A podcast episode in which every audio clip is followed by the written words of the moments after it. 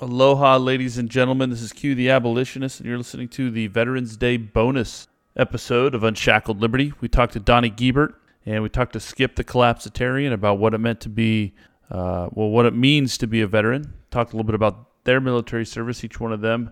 Very enlightening points of view, each one.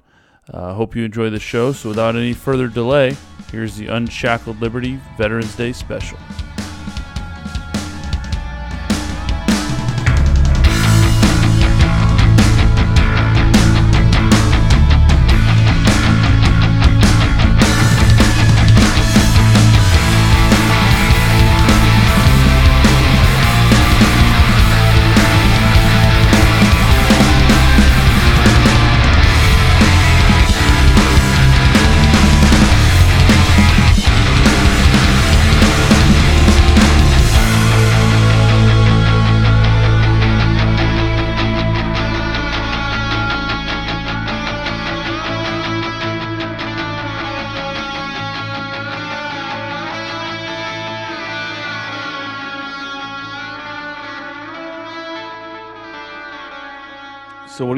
What are you what were you uh what were you saying about that information war? I'm interested in that. Can you hear me? Cool. The internet was. I- yeah. Can you hear me? yeah, yeah, yeah. So yeah, tell me about that information war. Um. So I was just saying, like before COVID hit, we had everything was running fine, right? We we we were all as human beings, we had a standard of of information flow, right?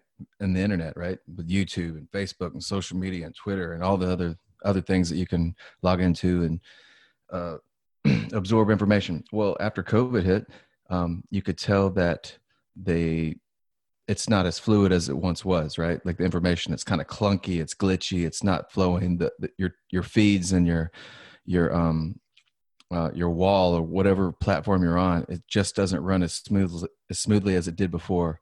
And I was just saying, it's it's probably some sort of information war, and you know that that probably ties into a lot of those uh, sea cables, and you know there, there there's conduits for information to flow through, and who knows? Lord only knows what's going on with that because nothing's running like it used to. Like, go look at your Facebook feed. It's all jacked up and glitchy, and somebody Well- will see something you post like five days later, and you're like, dude, Did you you notice?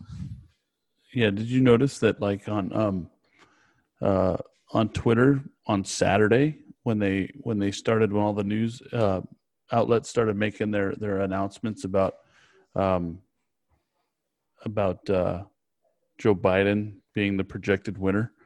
It like it was like Twitter just shut down. I don't know if that was just me or anything else, but I hadn't heard anything about it. Did, did you notice that or no? No, I, I have noticed it. And here's the thing that I think is a key indicator into what we're seeing. And it doesn't matter if you vote or not, or if you're left or right, or if you think Biden is the winner elect, or if you think that he that Trump got robbed. Whatever. That's not what I mean. What I mean is, um, if you post anything that goes against the narrative, it's flagged, and you're not going to get true it's going to be censored. It's not going to be. It's not like you throw in your information out there and it's going to be viewed as normal. You know, like like before. Like if you say anything that might seem as if you favor the right or you're against the left or you don't think Biden is elect, uh, then you're going to get. It's going to get glitchy. It's going to get flagged. You're going to have that little stupid pop up at the bottom of your tweet or on your Facebook post that's going to say something like, "Well, the election is this and that, and here's the facts, Jack." You know what I mean? I do I do know what you mean. I uh I noticed a couple of those things. It's like if you if you ask a question, yeah, there where they there there's like I'm I can't remember if it's on Facebook or Twitter, but I've seen it. I think I think I think I've seen it on both, where they put a little icon on there, a little like Mhm. note that says, "Hey, uh, fact check this," you know, and that that's obvious anytime somebody's going against the the the uh, the approved narrative, and I think a lot of it is just like it's just to like um you know control well it's to control it's to control minds right? It's it's brainwashing is what it is. Yeah, well, it's Because- you plant a you plant that seed, and and Yeah. somebody who isn't aware that oh, I'm just somebody who isn't aware and has their eyes open might be like, oh, and they'll read that little blurb and you know it's the same thing that happened whenever covid took over the new the new the new covid norm. Um, if you say something even if it's your opinion and uh, you, you have a conviction to express your opinion if you say something bam you're going to get lit up by by all the other people that don't agree with you in whatever platform you're on and and they're going to come at you with these facts. But you know what? You can use facts to to blend in false narratives and and and the truth you know you can you can shade it a certain way where i mean it doesn't matter. Like if you were to tell me uh trump really won and biden didn't i could come at you with all these facts from from the left that makes it seem misconstrued and that it might not be right. So it's like this is an information war. Alex jones had it right dude. Info wars prison planet you know regardless of what you think about him you know the dude brought truth. I don't know how far along Well, he, he brought is. he, he he brought truth sometimes. you know, Yeah. you know what I mean? Uh, can like- you can you weed through it you know what i mean like Yeah, yeah, yeah.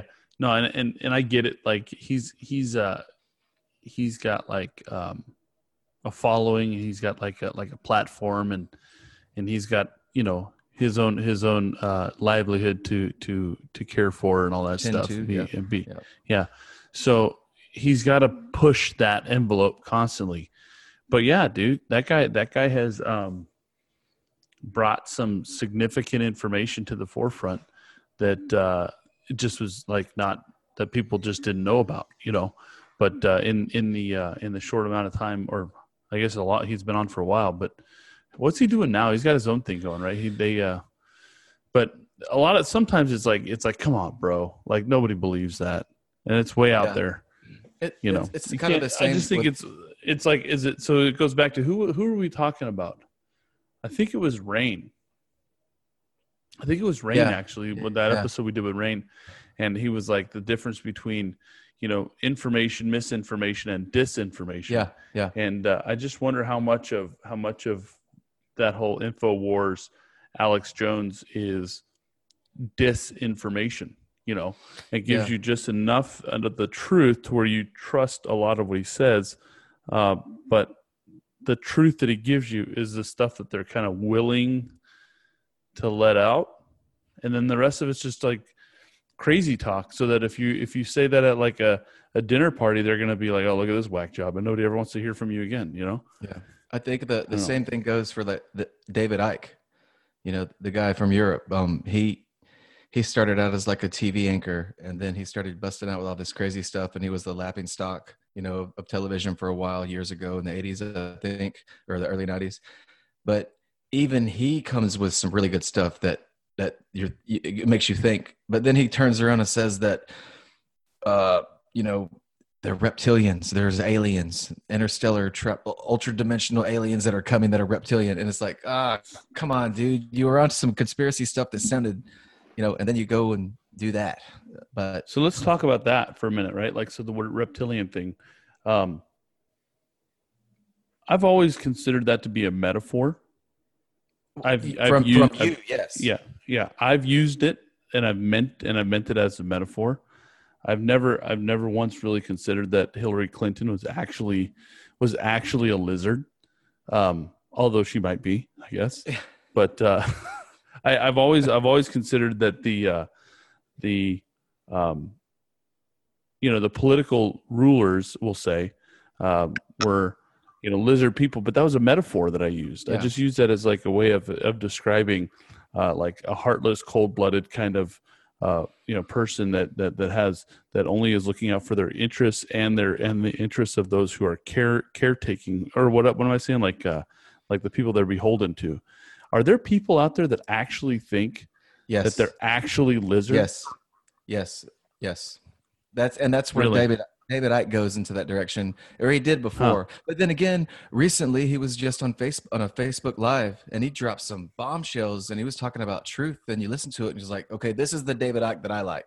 But then again you go look at his his look at his uh his past uh, content and he's got some good stuff but then he's got some stuff that goes off into woo woo land goes off into i think we got a visitor We got a visitor. Is, is is that Skip? Is Skip in the house, man? Are you here, buddy?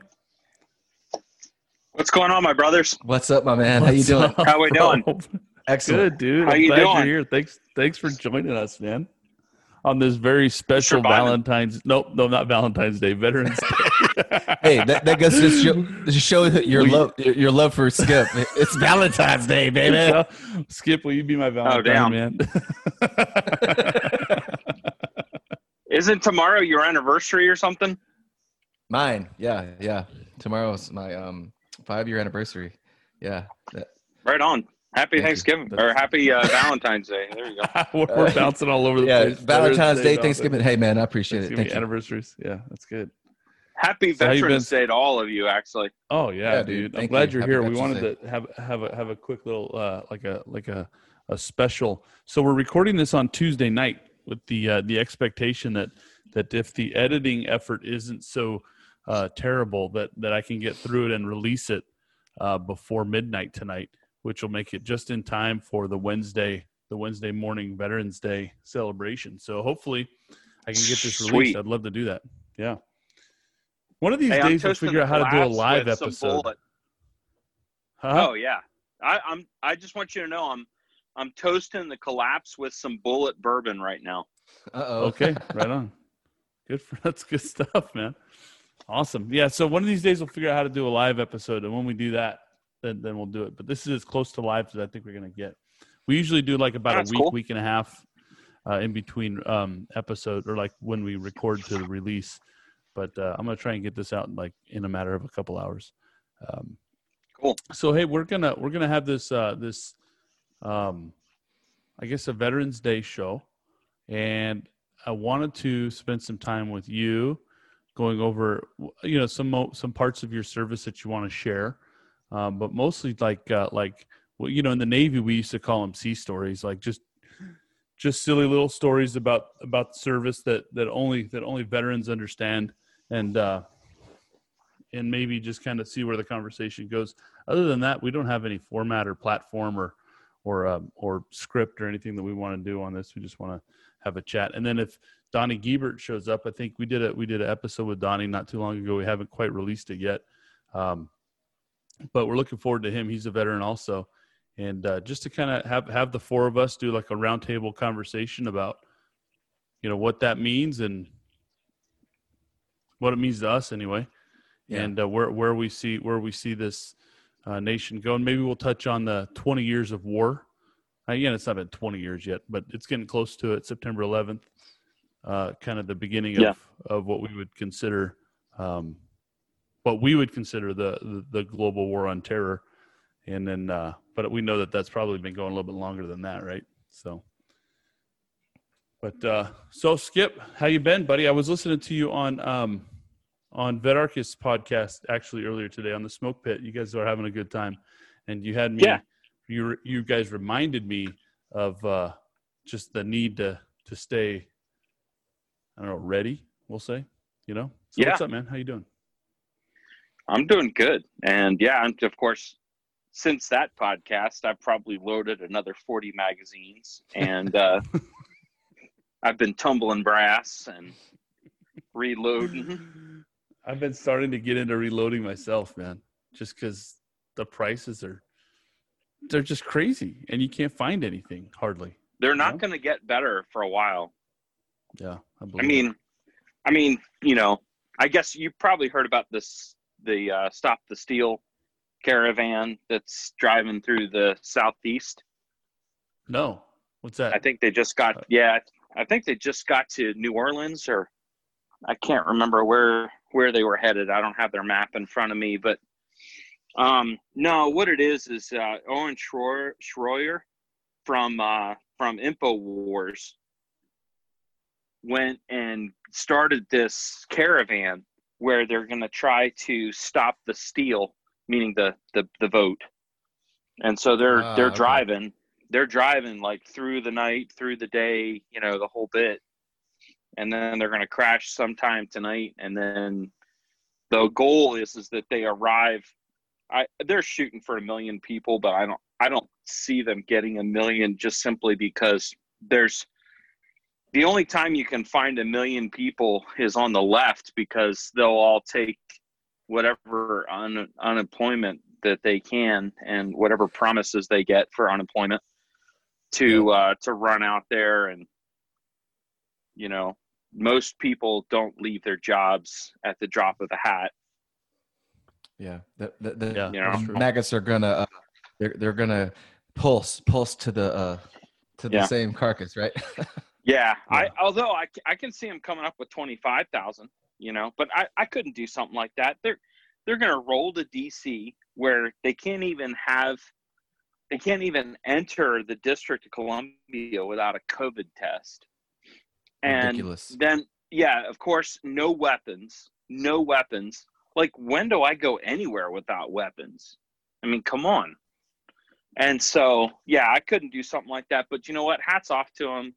They feel like they got to be doing something, and you know that's a lot more than some people are doing. You know, you believe hard enough at something, that's what you do True. regardless, you know? So just my thoughts. But I'll tell you what, it's good to stay in contact with other veterans. You know, I, I sent out a uh, text message to a bunch of my real close brothers uh, tonight, actually, before we got on here. Just, you know, thanking them for their friendship and, you know, what it means to me. And, you know, I sent a meme, of course. Um, but uh, but the point the point the point is yeah it was it was a it was a pretty dank one but um but the point is is that you know it's Is there is there any other kind, man? You know, Oh, It's not, if it's not dank, yeah. it's stank. yeah no it's true I'll tell you the left can't meme I mean they don't even bother that's true. At, at this Yeah. point I don't know if you've seen a left meme in a while they're getting pretty rare by the way I mean it, it would Yeah. actually be worth collecting them just to put them up so that you could actually have like a collage wall of all left memes because in another 20 years people are going to look at these things and they're going to be like what the hell is wrong with these people It's it's because it's because they all left their meme station and they're celebrating Biden elect. oh yeah Oh my god. yeah yeah yeah oh can you imagine when they find out that it's likely to go for trump The W's coming, Like- man. Uh, it, like it is. Oh man, they're gonna. I'm telling you, I'm gonna go full Cartman. I absolutely, positively have got to have the unfathomable tears of sorrow. I want to get a bottle of them. Them salt, them sweet Well, salty so- tears. So, yeah, keep, so keep going on that. So are you are you guys saying you think that the uh, that the old the old Trumpster is going to pull out the W on this? Hell yeah, I do. Yeah, Think so? I do. What, what, Yes. okay, Yeah. what- what's the back? What's the background on that? You know, I try not to Um, trust a lot of a lot of the uh, QAnon stuff. Um, and you know, you guys, you guys have heard me say that before. I, I'm not I'm not a big follower of that stuff, but I am definitely interested in in Yeah. this whole thing. So, what's the backstory on on why Well, we here- think Trump? Why do you think Trump's going to pull Here- out the dub? Here's a little tidbit, real quick. On mainstream media, on Fox. So I sat on this stuff for, for a few days because it was swirling around on the interwebs, and I wanted to wait and see if it made it to the mainstream because that that's an indicator that tells you if it leaks into the mainstream, you can't trust the mainstream first of all. But if it leaks into there, you gotta. I mean, this whole disinfo misinfo thing. Good luck. Good luck trying to figure it out because I sure can't. But um, on on Fox, they had this uh, little bit about the Hammer program and the scorecard software, and they actually. You you remember whenever uh, overnight over the election night the glitch happened and then Biden jumped up? Well, they actually have software and programming for that, so they know that it was manipulated. And I'm thinking that it's going to start rolling out, but uh, I don't know. You got anything on that, Skip? yeah, I do. In fact, that that's just one aspect of what's going on. Okay, as far as the software, the other one is you know the uh, you know here in Arizona, you know we've got the Sharpie Gate, right? Because they told yeah. everybody to use Sharpies, and then they said, "Oh no, we never said to use Sharpies." And I I freaking have messages from them that said that they could use Sharpies. So, you know, and I've yet to find my vote. By the way, I I, I have yet to find it. It- It's out there somewhere. Um, I it I might have left it up on the roof with my rifle, but I'm positive that I that I that I voted. But anyway, so um, so here here's here's the breakdown though. Um, from what I got from Ivan Raiklin, I don't know if you guys have heard of his name. No, I don't know him. Apparently, he's been a guest on a couple couple different MSN, um, you know, M- MSM, you know, channels or whatever. I I didn't really listen to him from there because I don't even have cable. But but where where I did hear him, believe it or not, was on Infowars, and um, they had him as a guest on there, and it's the first time I've ever seen him. But uh, I apparently he's a constitutional scholar, and Hmm. what he did was he run he ran the numbers versus like which states are going to do an audit, which states are going to have things tied up in court. Um, th- some there there's there's a couple things that are going on at the same time, Yeah. right? So there's there's already litigation going on in like what five, six, seven states. Then you have the state legislatures and the governors. Now I did not think about this, but he actually rolls out the Constitution and he's like, okay, everybody else has got opinions on this, but I'm actually this is my job. This is what I do. And so he he basically advises um, you know different organizations on constitutional law specific to do with elections. And he basically said that because of the legislature, the legislatures and the governors in the states that are in uh, contest, most of them, not all, but most of them are Republican. And and where that's going to come into play is when they decide how uh, who to select as the um, as the electors to go to the capital from from the states.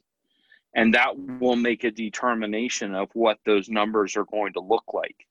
So in other words it doesn't matter. The election of course we all laugh about how it doesn't matter and we all know it can be stolen really easily. And this this year of all years i think has really demonstrated that.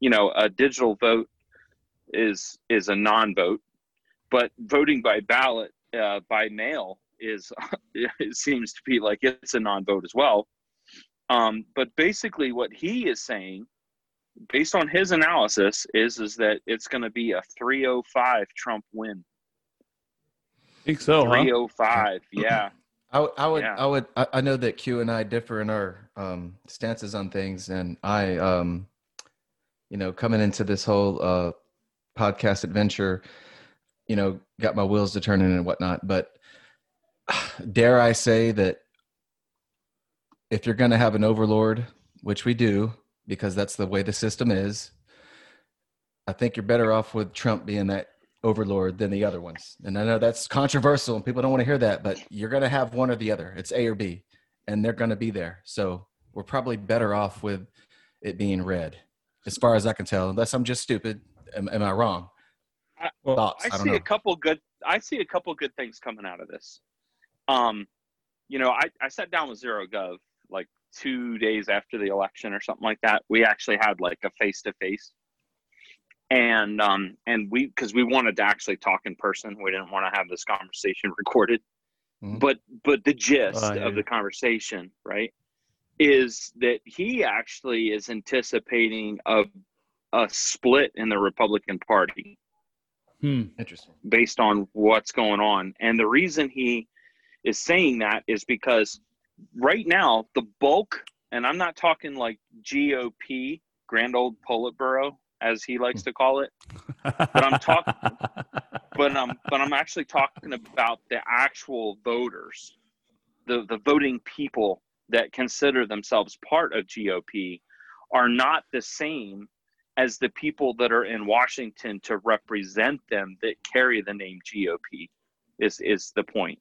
Okay. And and and where he's getting at with this is that essentially the a lot of the the the the legacy GOP, which was the war party, the ones that, you know, so happily committed all of us to combat zones, um, that GOP is kind of on their way out.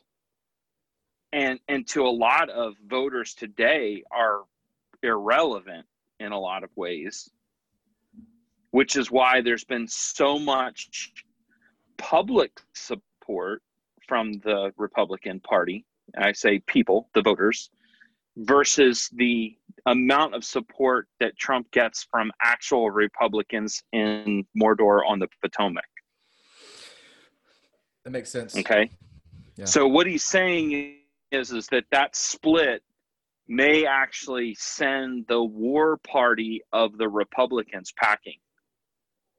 And and and and the Republican Party may actually become the anti-war party because let's face it, everybody knows this year's election, other than the fact that they want like freaking COVID nineteen forever, to to man. you know the lockdowns and lockdowns by the way originated as a prison term right Oh yeah. you know the term the Yeah. term lockdown originated in prison so you know it's it's interesting but this this particular election was uh, um, authoritarianism versus trying to drain the swamp and i i know that trump has not done a lot to drain drain the swamp but quite frankly i think the swamp creatures were a lot scarier than what he anticipated i, I think it's a lot it's there's a lot more in there i mean he, every time he turned Yeah. around he, he fired the SecDef today for the love of god Yeah,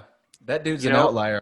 So, so if, Yeah. you, if you root for the underdog, I mean, he, he was an outlier. He's not he's not one of them. Mm-hmm. That's right. And I'm not trying to look, this is not all about, you know, Skip loves Trump. That's not what this is about. But what this is about, like you said, you know, if you have to have an overlord, pick the overlord that doesn't like the swamp, that doesn't like the deep state, that doesn't like, you know, the um I mean he's he's named the deep state numerous times in many speeches. You know, so I, I really don't think he's part of the deep state if all he's doing is sticking his finger in their eye. He'd You know, I op. just don't see it. Uh yeah, I mean that's possible, but you know who the real op was? George W. Bush. That's Oh, yeah. who the real op was. Well, he got you us know, all and- too, right? I don't know about you, but boy, I tell you what, I was sure with that whole "with us or against us" speech, man. Oh yeah. I was on. I yeah, was on I board was for too. that, and I, I hook, line, and sinker, man. He got me. And then, After you know, it wasn't for, 9/11, like, you know, yeah. After 9/11, I would just wanted to see mushroom clouds in the Middle East. I didn't Oh. So I mean, you You're right. guys are picking up what I'm putting down, and what I'm Yeah. saying is, is that Bush was the op. You know, you never heard Bush talk about, oh, we got to get rid of this deep state. It, it was nothing like that because he was the deep state. He was his family were had very solid roots in there, and so you know, for me, you know, I think now there's no one that really argues the fact that there isn't some type of power in Washington slash wherever that runs the country outside of the electors, electorate, and the voters. I don't Well, think anybody killed- argues some- that now. well, yeah, somebody killed Kennedy, right? You know, Right. It's it's Yeah. the same monster. You know, it's the same Yeah. monster that was going on back then. Yeah. And con- You know, consequentially, was it because of what he had said about the Federal Reserve, or was it what he had said about the CIA? Uh, you know, quite frankly, it could be either or or a combination Well, of the two. yeah, those are those are two name. legs. Those are two legs of the same pair of pants, dude. You know, so Yeah, yeah, yeah. So, I mean, in that regard, I don't think anybody of any kind of sound mind that I talk to now that doesn't deny the fact that there's some level of power that that the voters will just never be able to get rid of. So what does it take? What does it take to wake the rest of us up, dude? Like so, like I'm I'm on this whole. I mean, we we've talked several times, and I I enjoy every single conversation we have. Um, but uh, who's the best collapsitarian choice between Trump and Biden? Oh, there's no question in my mind that uh, Trump is a collapsitarian. Look at how many people Really? he fires. He True, fires people left and right and left and right, partly because he realizes that they're there to protect their interests and he's there to destroy those interests. And so, you know, every time he turns around, I mean, look at, you know, the director of F- FBI, the direct the DOJ, the director of the CIA, the I mean, just go down the list. And you know, I, I don't know about you guys, but um, I had a good friend that worked for Flynn. I knew uh, General Flynn, but I knew him back when he was like, you know, a, a young field grade officer. So I, I never met him after that. Like after they put a star on, sometimes people say they get, you know, like a lobotomy or whatever. But, but uh, the point is, is I, I knew him then, and he was a good guy. I, I didn't dislike him. I thought he was a stand-up uh, officer. I liked him. Okay.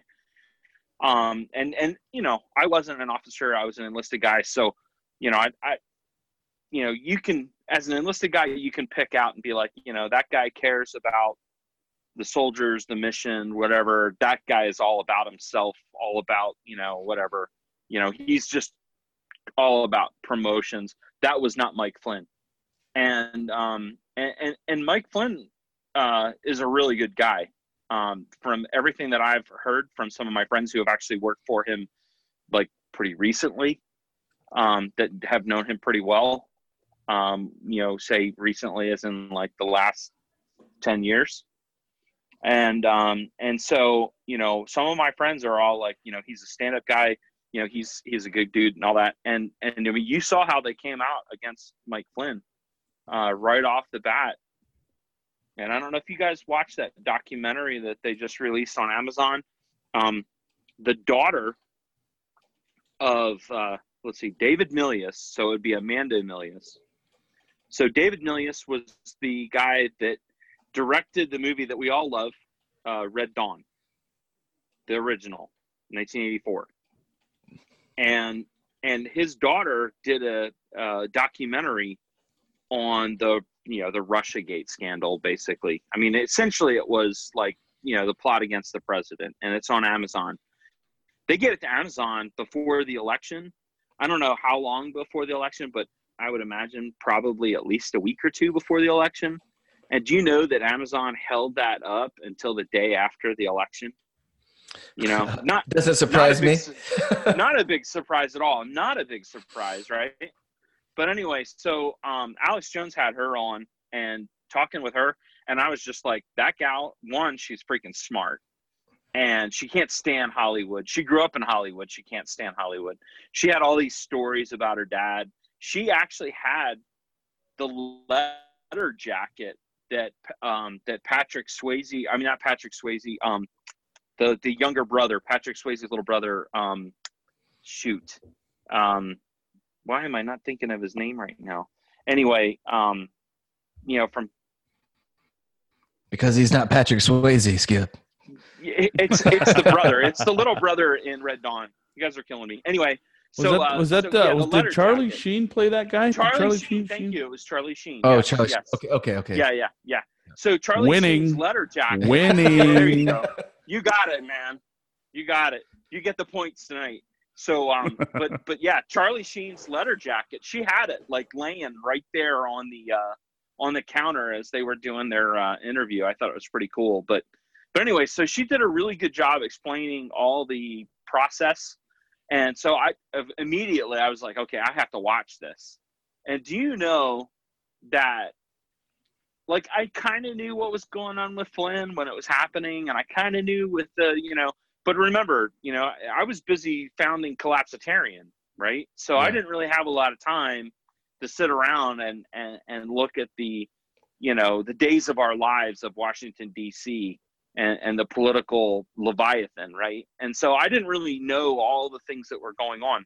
You watch this uh, this show, Plot Against the President, and and the documentary and it takes it all the way through in chronological order. And by the time you're done in fact it hit me about three quarters of the way through you're just like wow holy crap. I don't know how this isn't obvious to everybody.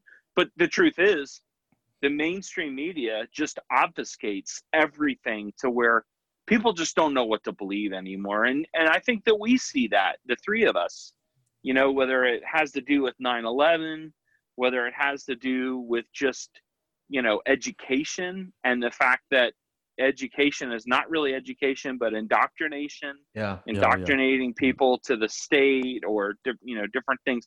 I used to be really hard on nationalism, really hard on nationalism. Um, you know, as an ANCAPper, and then I started realizing that there's another group of people that are really hard on nationalists, and they have a much worse track record of filling mass graves than anybody else. And that's when I started becoming a lot more anti communist and a lot less anti nationalist. And I decided that I was going to start picking my battles a little better. Mm. And that's when I found this little niche group that we have on Twitter, you know, that we all kind of have each other's backs in discussions and, you know, and, and, and when there's Oh, a yeah. good dank, when there's a good dank be- meme that's posted out there, it's like we all get it, right? We all get it. We laugh, you know, we think it's funny. And everybody's like, I don't understand. Why are you? Because we can laugh at the president, but then we can laugh at Biden. You know what I mean? Like we can do both. Like we can, Yeah. you know, or we can say, you know, oh yeah, there's a little bit of truth there to that. I mean, that's what makes a meme funny, right? Is the fact that there's some truth to it. You know what? There's And a lot so- of there's a lot of education in memes too, man, and and it's and There it's right is. up everybody's alley with with this. Uh, you know, I hate to say it, but the whole fast food culture that we're in, we want it. We want it right now.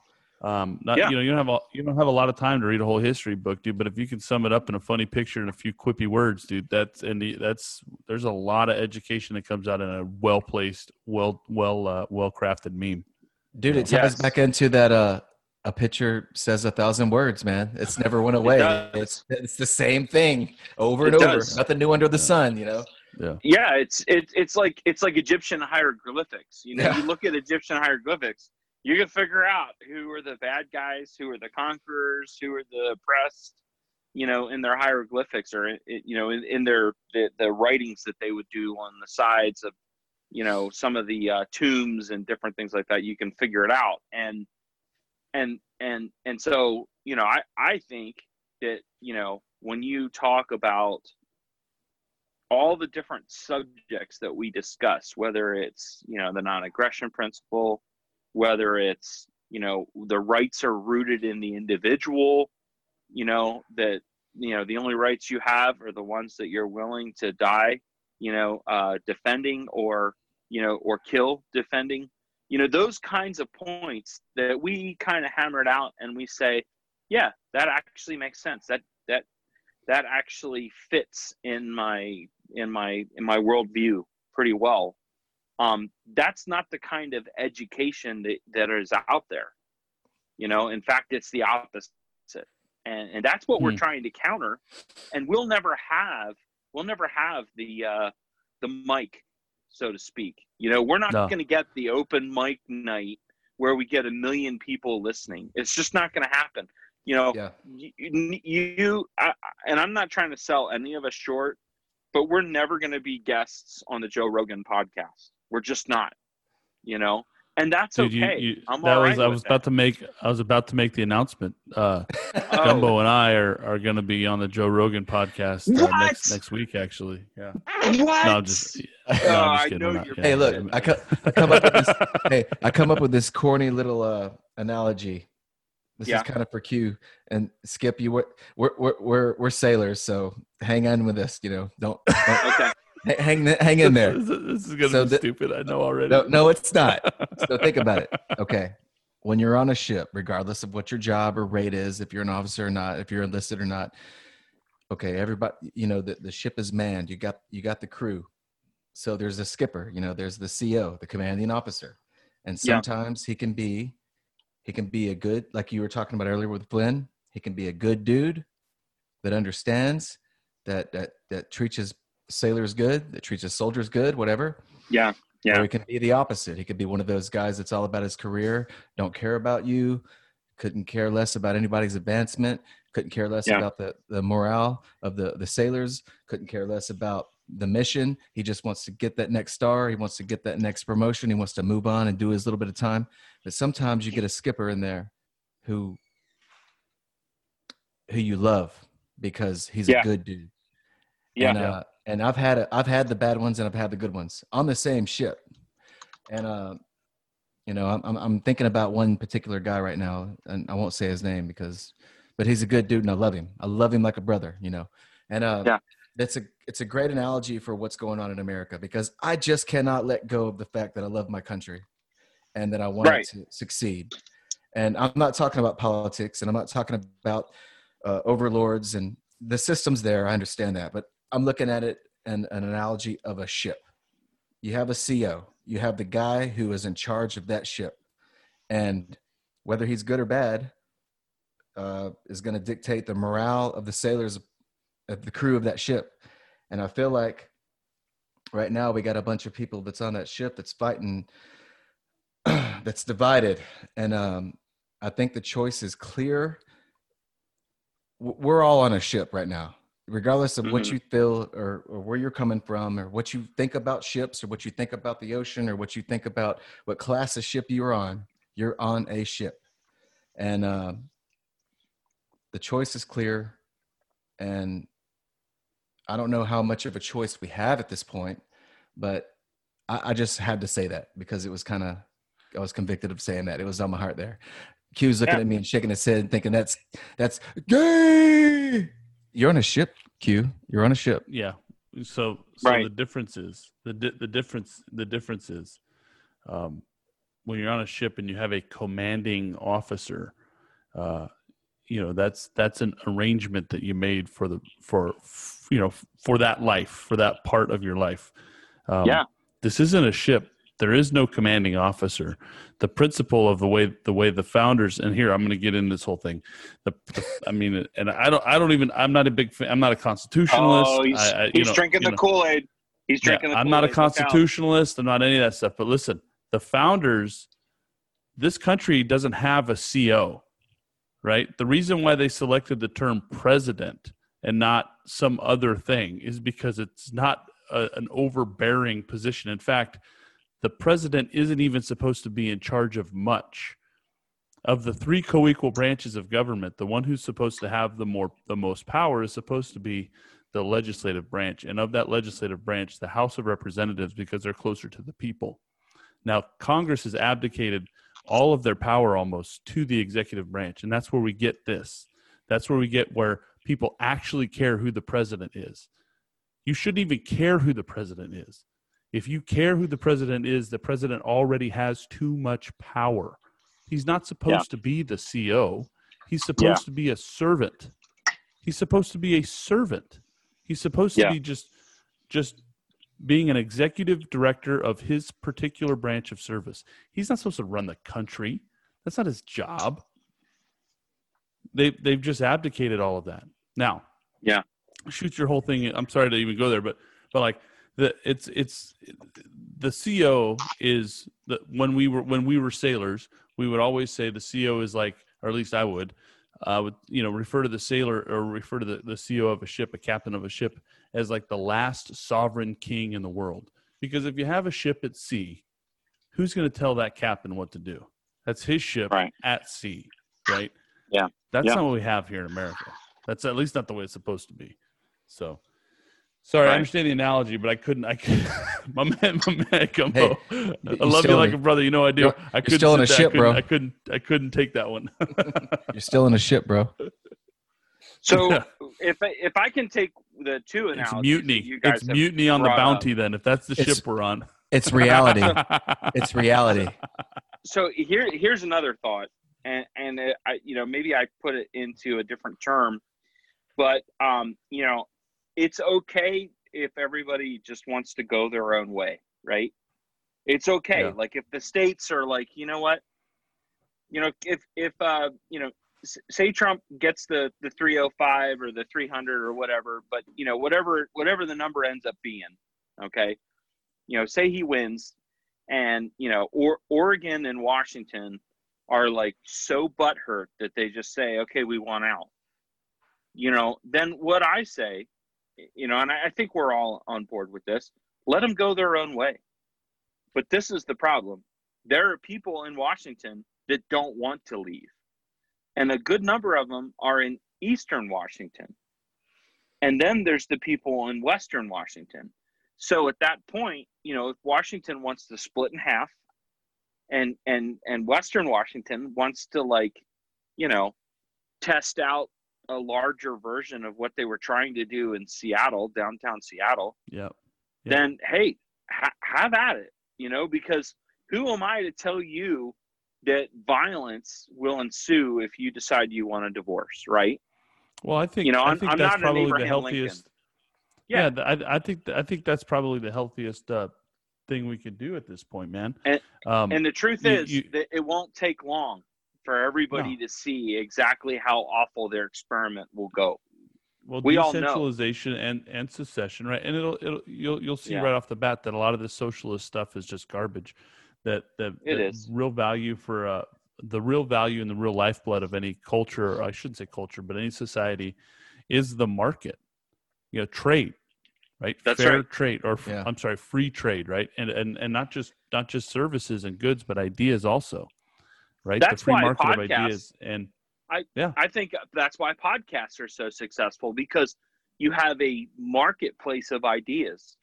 And and, absolutely. and and what'll happen is is you know I, and i don't know how many other podcasts you guys listen to like if you listen to jocko or you know some of the other guys that you know m- maybe they drink a little bit more of the nationalist kool-aid um, than we do but at the same time th- their experiences are very similar done a lot of things that are you know kind of similar. Of course they're all navy seals but the Yeah. point i'm making is is that you know we're all veterans. We all have a different perspective on life. But the one thing that we have in common is that we do know how to work together with other people. Yeah, you know That's true. one thing that we all have in common. That's something that we were all taught at a very very early stage in the process. And so my theory is that when you listen to these different podcasts and you hear like an idea floated and that idea kind of like picks up you know momentum and starts to be accepted by other people that is the solution. It's a decentralized solution where you start to bring up ideas you introduce them to other people people can decide to to, to adopt that idea or adopt that Yep. concept or say you know this you know what? I like your outlook on life. I want to try that too right? And then other people have that choice. But when you try to dictate how people are going to live okay which typically is a government you know way of doing things that that's how you end up with so much things that get screwed up because when everything is just you know look at the mask mandate right they decided we're going to mandate masks right Yeah. so you had people who legitimately had pre-existing conditions who probably should be wearing masks scared Or for not, their or lives not be out in public. or not be out in public. That and that's probably the better answer. And if you do have to go out and check your mail, and maybe you're afraid your neighbor might come over and say hello to you, you wear your mask outside. Whatever. That that's your choice, right? That's up to you. But when Or they I guess started if you got to wear your mask, you got to wear your mask when you're pumping your gas now. You know, and nobody's Oh. around you for oh, thirty oh, you feet. got. which is you know, and stupid. A, and a and a cop walks up to you and says, "Put your mask on." I did hear about that. Who was that? oh was that man, you? that was that was me, bro. Yeah. So the cop Oh, walked up to man. you. The cop walked up to you and said, "Hey, bro, put walked your mask on." up to me. Yeah, walked up to me and said, "Put your mask on." I'm alone. It's Did- four in the morning. I'm pumping gas. Did you and tell next- him that you're the- not a slave? I told him to pack sand. Oh, see, I, I Yeah. tell people either I'm not a slave. That's one. I Or asked him if he two, was going to arrest. I said, "Are you going to arrest me in a, in a in a gas station over not wearing a mask?" And he looked at me, and I said, "That's what I thought." And he kept walking. yeah. Well, But- and you know, I, I tell people, And then and then I said either- other things, but I'm not going to go ahead and I'm not going to put on the podcast. right? yeah. Yeah, yeah. So You should have, Yeah. you You should know, have told I- I him you're on a ship, bro. yeah, you're gonna, oh shit, man, you're I'm gonna ju- you're gonna wreck this podcast, man. You're gonna wreck this I know, podcast. I know. My ba- my I'm bad. just messing with you. I'm messing with you. But no, seriously, the thing is, is that like I tell people when they say something to me about a mask, sometimes I'll have it around my neck, which is kind of funny, right? You know, I have it on paracord. You know, it's just hanging there, Yeah. and, and and they'll be like, you know, where's your mask? I'll be like, oh, I got it right here, and they're like, well, you have to have it on your face, and I'm like, but it's just as effective here. That's good. These these mask, maskers, man, it's crazy. I love it. Yeah, and they get you, man. Ugh. See, And that way worse, somebody can't better, say man. That way somebody can't say I'm not wearing a mask, but I still get my my my my uh, my ounce of rebellion in that is just innate in my nature, right? You know, I'm I'm I'm, I'm you know I've got Celtic, you know, I'm Scottish. I, Oh, I- yeah, you know, I have yeah. all this rebellion in me, right? Same. Yeah. And so Same, when bro. somebody Yep. tells me, when somebody tells me, I you have to do this, and I think it's a stupid idea, you know, I usually have some choice words for them. And in this case, the only way that I can do that is just to be sarcastic, a smartass, you know, to basically throw it back at them. I'm not going to sit there and break down science and facts and say, well, you know, if you talk to Doctor So and So, they'll tell you that Yeah. if you wear a mask, it's actually a place for all of these germs to collect to where if Yep. you do end up with just a teeny tiny little speck of COVID, it actually grows in the mask. And then when you wear it long enough, you can actually end up ingesting it or breathing it You in. suck it and in. now Yeah, you just have- suck it right now in, you have full blown COVID in your lungs, right? Yeah. So The- these uh these social warriors have the fake science facts on the tip of their Yeah. tongue. Yeah, they do. Yeah, they do. And trust me, I've been down this road. I'm not going to name names, but I'm going to tell you, I've had family members that ha- have almost, have almost stopped talking to me about some of these things. Well, the, the the to me the saddest thing is is is uh, I know some some very smart people that that I that I um have, hold a lot of respect for, uh, who have bought all of this hook, line, and sinker, and I just kind of and I'm and these are people you know Gumbo, you and I both know these people, and it's Mhm. like they're they're very smart people like intelligent like they got it going on upstairs the brain works perfectly and Yeah. and they're just and and and they're into this whole mask thing like they you know like they believe it and they genuinely do and it's and this is somebody that i would normally have a conversation about having a questioning attitude about things and being you know independently smart independently intelligent you know um, verifying sources and and questioning everything that comes out of the media just to make sure that you're not believing blindly these things. And uh, and there's so much evidence out there if you just look to to see how dumb the whole concept of this mask is for the vast majority of us. And like you said skip like some people probably aren't aren't aren't all that healthy and probably should wear a mask. And the rest of us should just live life Yeah. know?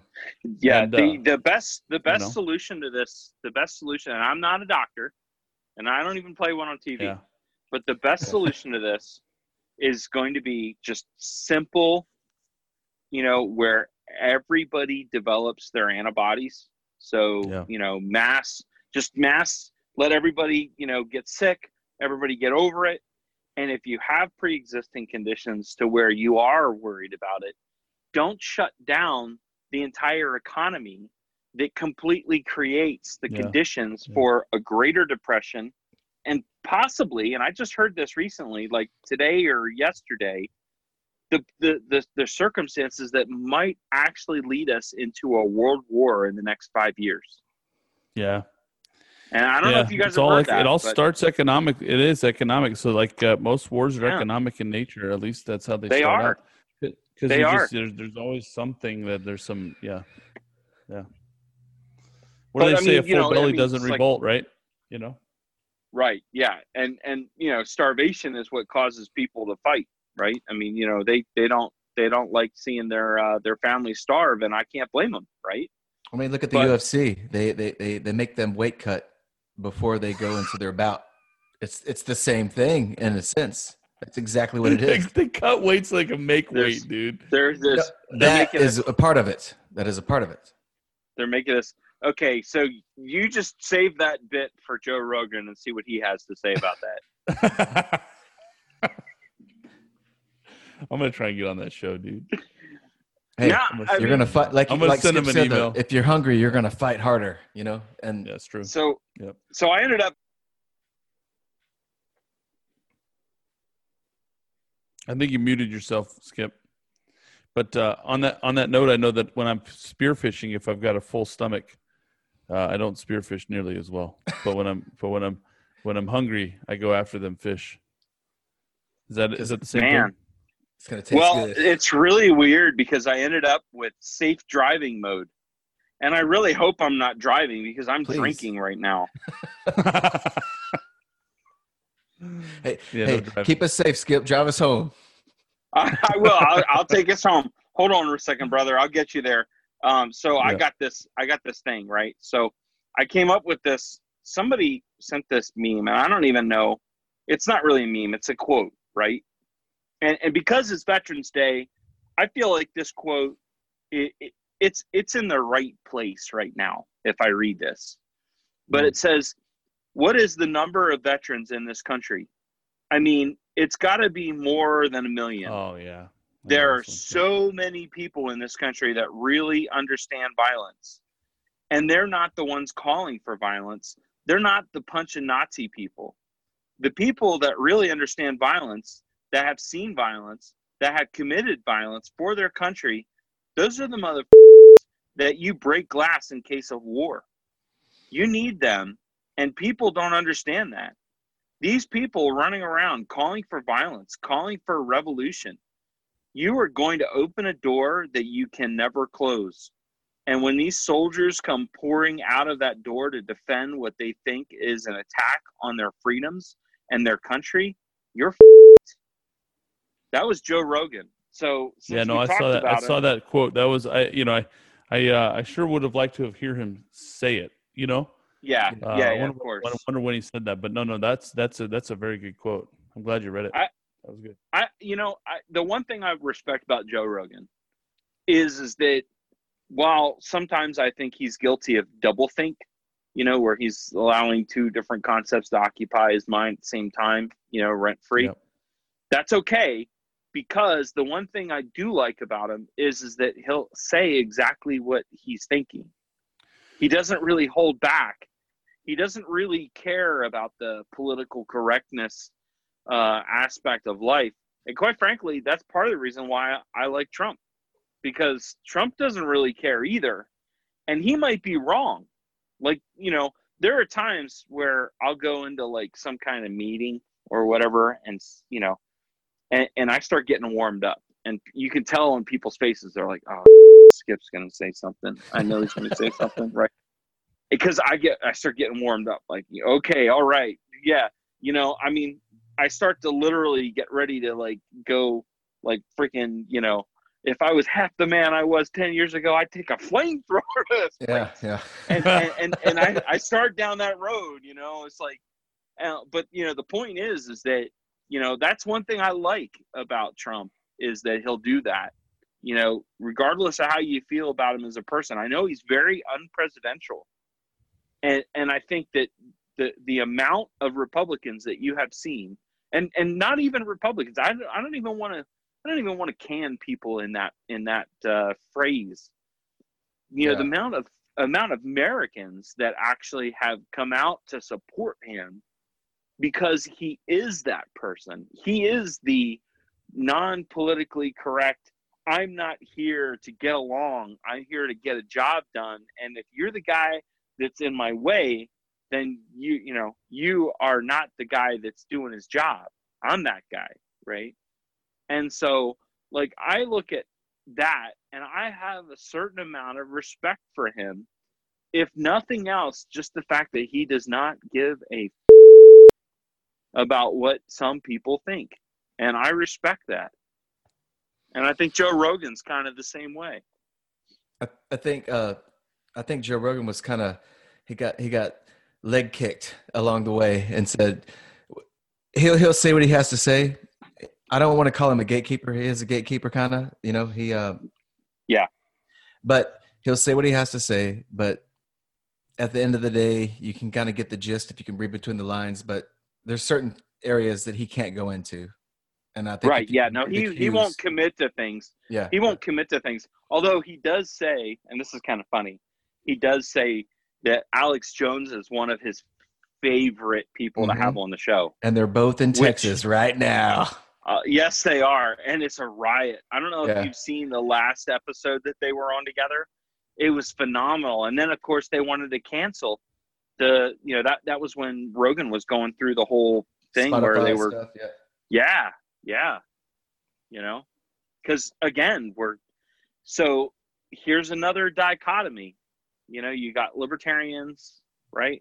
Anarchists, however, you know, you align yourself that believe that the government shouldn't be involved in, you know, all these things and that evils only come from government Anything. but now but now you have you have like this technocracy that Oh, has yeah. made its way into american lives quite Yeah. frankly that's probably where most of the mask mandates is coming from is from technocracy or some type of scientific authoritarianism which is like that this is the first year i ever heard that word um, you know, where you basically have sciences, you know, scientists dictating how you're going to live, which, by the way, just kind of fits in with the Agenda 30, you know, where the the the world's going to come to an end. So we, you know, sorry guys, but 30% of you have got to leave in the next five years.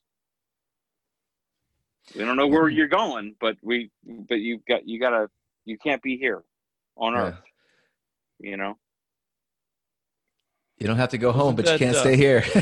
Wasn't that whole technocracy thing um, kind of the point of the whole Ted Kaczynski um, deal? Wasn't wasn't that part of what I- his manifesto was about?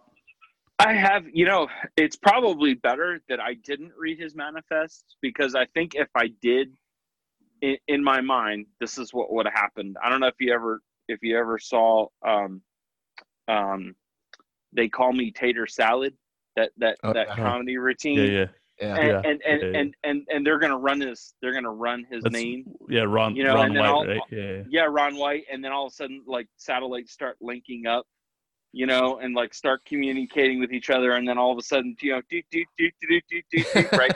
so, so if I had read Ted Kaczynski's, um, uh, I I I I, pro- I probably would have had that same thing happen. I'm probably not the right person to to read that because of my my level of um level of uh you know preparations and training and um how active I stay in the training circuit and things like that that Yeah. it would probably just freak people the hell out Yeah, you're probably right. you so hey, what I we got uh, we got Donnie Giebert here, man. He just came in. What's up, Donnie? How you doing? Donnie Sorry, sorry. I uh, I took a pre pre-game nap because this started at eleven my time, so now it starts at twelve my time because I'm a retard. But I'm hey, welcome to the club, buddy. Hey, hey Oh Donnie, my have you have you have you had the opportunity to, to, to meet Skip the collapsitarian? Have you guys have you guys I have before? not. I mistook him for Bill the other day because I thought Zero Gov was Bill's. It Like, is. I don't have a lot of time for Twitter and that kind of stuff. So whenever I Yeah. like, I associate Zero Gov with Bill, and you should you so should Yeah, they, they're the same guy, right? Yeah. no no So, we're um, not the same guy Bill is No, my no, no, best no, no, friend no, no. I mean, I mean, Zero Gov is, is Bill, right? And then you're you're Yeah. you're the Skip Skip the free yes rifleman. we're yeah, we've been gotcha. best friends since 2001 Yeah. Awesome. Well, using somebody else's Twitter is like using somebody else's underwear. So it was, I was just confused. And now I got it out. they, they- Yeah. they better smell good, Donnie. so what, I don't happened expect. I don't expect that from underwear. I just expect knowing whose it is. yeah Fair enough, man. Fair enough. what ended up happening what ended up happening is is that he had to leave twitter and and what i've done is is i've tried to carry on his ideas and some of his you know teachings but at the same time you know him and i don't go a week without talking to each other so you know and we train together like we're on the range you know we spend a lot of time on the range together I, So- I, I didn't notice until I heard a different voice. It was Okay. It, you're, it's completely unnoticeable from here. I just, you know, that's why I figured out two days Wow. ago instead of yeah so oh so long ago. Yeah. Well, thank you for the compliment because it, even just putting me in the same sentence, I always feel in awe because when the guy starts speaking, I just sit and take notes because it's really funny because when I when I first met him, you know, I was a staff sergeant in the army. He was a captain. He was a senior captain, and uh, and, and it was one of those things where I just thought that all captains were that smart at the time, and I was just like, damn. He would say these words, and I would have to write them down, you know, because you know, as an NCO, you're always carrying a notebook and pen, and I'm always writing these words down. I'm having to go look them up. Well, what I found was is that a third of his words that he would use, I couldn't even find in the dictionary. And I, I was like, where am I going to find this? And and I kept looking and looking and looking and and then he told me he's like, oh, you need the uh, collegiate unabridged whatever whatever. It comes in two volumes, and I'm like, you know, dude, can we just keep it to a regular dictionary? Like, can, just can you just use the one dictionary language with me? There's So- there's not enough conceptual playbook for Bill in one dictionary. No, there's not. And he's, you know, uh, Uh, how did you get to be a staff sergeant while thinking that Bill was normal captain material? I don't even know how those. I was just really disappointed for the first, you know, 10 years or eight uh, years or however many You years it was. ten I- years before you met something Yeah. like Bill. Oh Jesus! Mm-hmm. Wow. I was Yeah, no, then. that's actually true. I, I had one other captain I worked with that I thought was brilliant. And and once I met Bill, I realized that that guy was an idiot.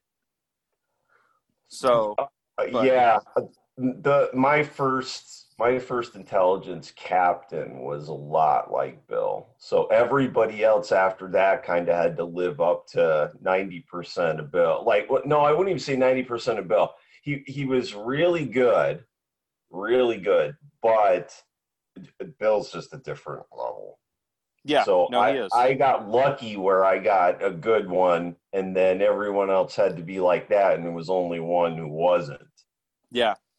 So, Well, but, when but we as far first as met- captains, like 03s, ah, nah, never mind. But Bill's kind of in his own class, and I had a really good one. And oh, 03s are kind of run of the mill.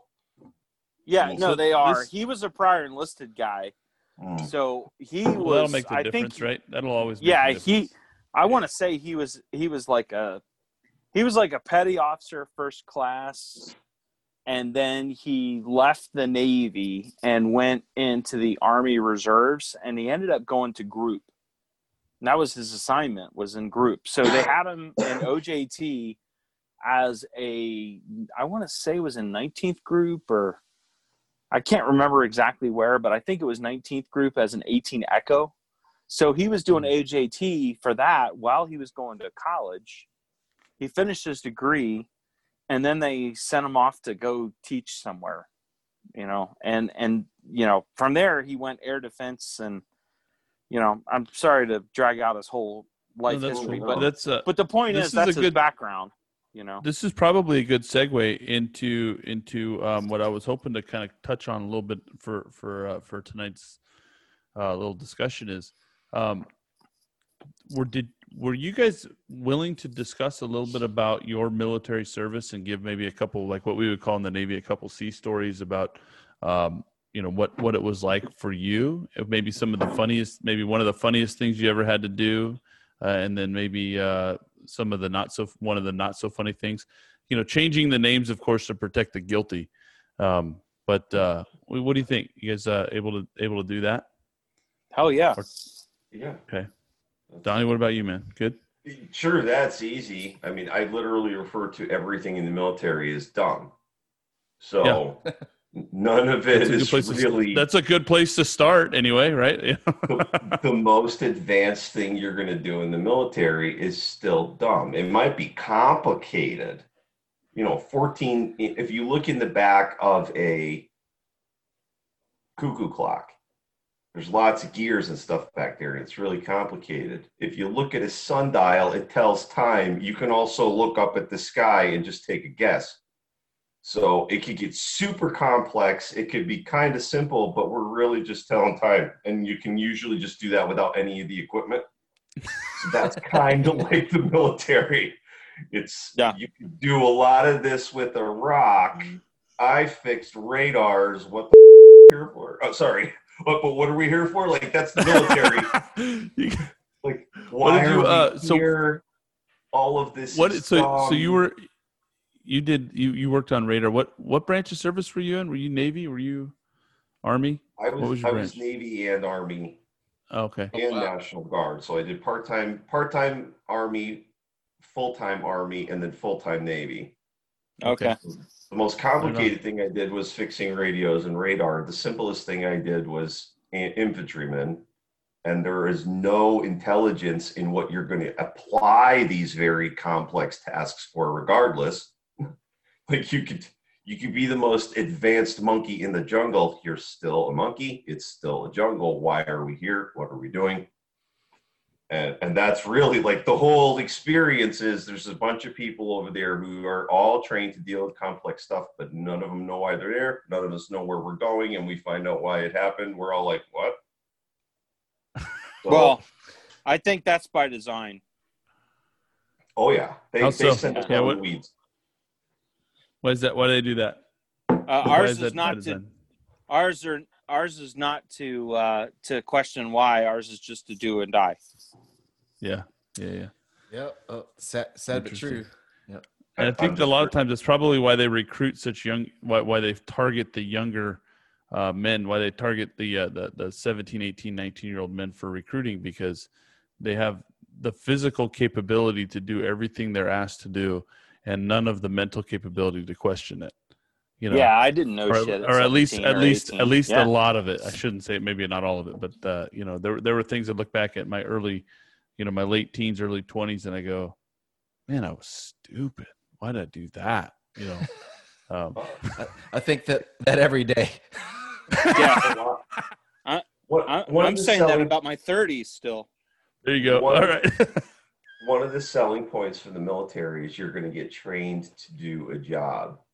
But what the military does is they so look at it like this the politicians are sending the military people out into the weeds. Yeah. But we have to do two things at the same time. We have to make the military people feel like they're doing the right thing. Mm-hmm. And then we have to so so we have to give them a job and that job has to be of a complexity that's going to keep us busy then they're going to send us out into the weeds and get us killed so if the job is of the improper complexity we'll we'll be doing too simple of a task so now you do combat well you use division of labor as a weapon you break the military up into way too many tasks, but then you give somebody an environment in which you're they're going to be so stressed out that maybe all they should have is a simple task. So you give everybody a really simple task, and then you send them to Normandy Beach and say you only have to do this one portion. So that's kind of how a military is broken down, where everybody gets this ignorant little portion, and then you get put into the most dangerous environment possible, and you're only expected to do that. Well, lo and behold, Yeah. when you try to do this to all of the primates, this strange, strange group of primates rises right to the top. And instead of dying like they were supposed to, they become infinitely complex and super, very- it's real dangerous, like really dangerous. And then they come back and kill the politicians. And that's the process that's happening right now. So, So all you I had don't to think do the was get the politicians Tootsie Rolls realized that was going to happen. I, I want to see this movie. Huh? It'd be great. I want to see great. this movie. All right, hold on. Let me, get out the window here. This is Subscribe. 2020 outside my window. This is the nonsense that's going on outside of here right now, where all of the people are getting really, really angry with the politicians for they have caused more problems than they can solve for themselves. Yeah. So all the Wow. people who, who, who get called for that are now revolting, and nobody knows how to do it because the people who know how to do it refuse. There's a lot of that. I think a lot of that. A lot of that's happening. You're not wrong. There's a lot of dummies getting sent to Afghanistan, but there's a lot of not dummies who won't sign the contract anymore. Wah, wah. Uh oh. Hostile work environment for a politician. Tell me a funny story about your service, Donnie. You got one? D- Start me off because I know this is dumb, but I did everything. I joined the Navy. So here, I I'll tell, joined the I'll, Army. I'll, I'll tell, I'll tell one that I think is funny. I told it the other way to Gumbo, and I thought it, he he thought it was hilarious. So, when I first checked on board my very first ship, um, when I was in the Navy, there was a guy walking around the ship uh, who'd been there for a couple of years, and he would just go into a random space, pick up a piece of paper off of the table, and smell it, right, and then he'd put it down, and he'd just walk away. And the first couple of times I saw him do that, I, I kind of, I asked the guys around, you know, around the shop. I said, "What? What's what's this guy? What's this guy doing?" And they're just like, "Just he always does it. Leave him alone. Don't ask. It's it's not worth it. Nobody knows. Just let it ride." Well, so about about two more years goes by, and this guy's processing for separation. He's getting out of the Navy, and he's got all of his checkout paperwork in a nice little folder, right? And he walks right up to me and he goes, "Yep, that's what I've been looking for." You know, he's That's good. That's good. so, like, so, so like so for like for like four years this guy's playing this long joke out on everybody and everybody asks him every time he asks what are you doing and he just like what what are you talking about i don't even you know he would pretend that was he would he would ask him why he was sniffing the paper and then he would pretend that you're crazy for not for you know that he didn't do that like he was you know yeah for so for four years he, he did that and then when he finally got his separation stuff he's oh yeah that's what i've been looking for. That's for awesome. The long That's- game, man. That's so That's, good. that is that's that is definitely a long con. Well Yep. done. yeah you know, So that's what we're I looking like for. that. Something similar, something something goofy that doesn't make any sense, you know. But uh Gumbo, you got one? Skip, you got one? Anybody got a funny story? This is a Veterans Day episode. I wanted to kind of focus a little bit on that if we could. Yeah. Um, something goofy. I, I got a stupid one. If you want me to go, go with it. Yeah. I, I have a similar one. I, I, I kind of did that with the Navy. I, um, I was on shore duty.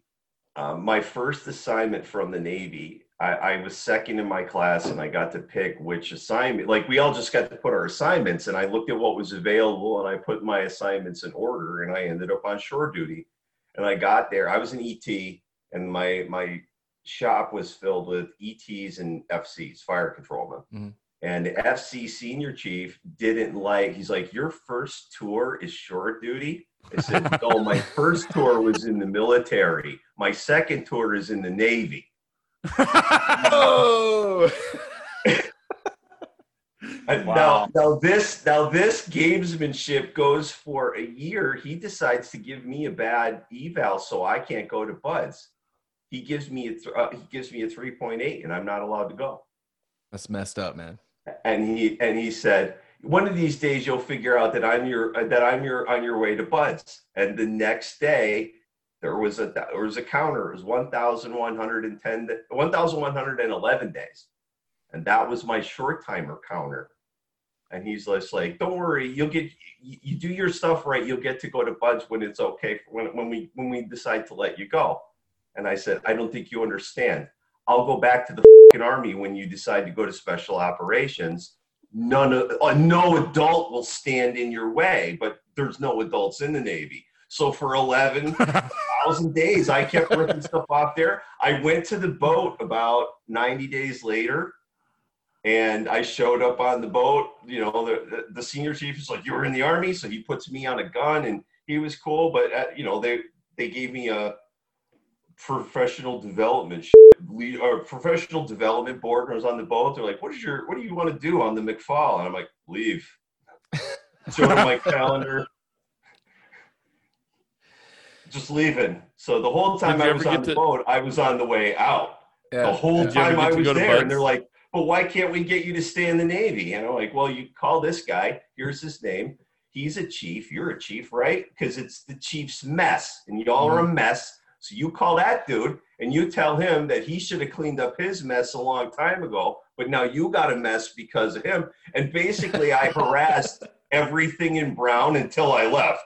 Like, like I mean, it was border, it was insurgency and terrorism. They offered me. I was one of those weird things in the Navy where you get the full enlistment bonus. Okay, that doesn't happen. The way they, I, I was only in. The, if you're a first time ET in the Navy and you re-enlist for six years, you don't get the full bonus because your time in service isn't high enough for you to cap out. Yeah. So I had been in the Navy for three years. I was a first term guy. I was re-enlisting for five years and I was going to max out the pay scale because it's what because I had that four years and the Navy doesn't count it.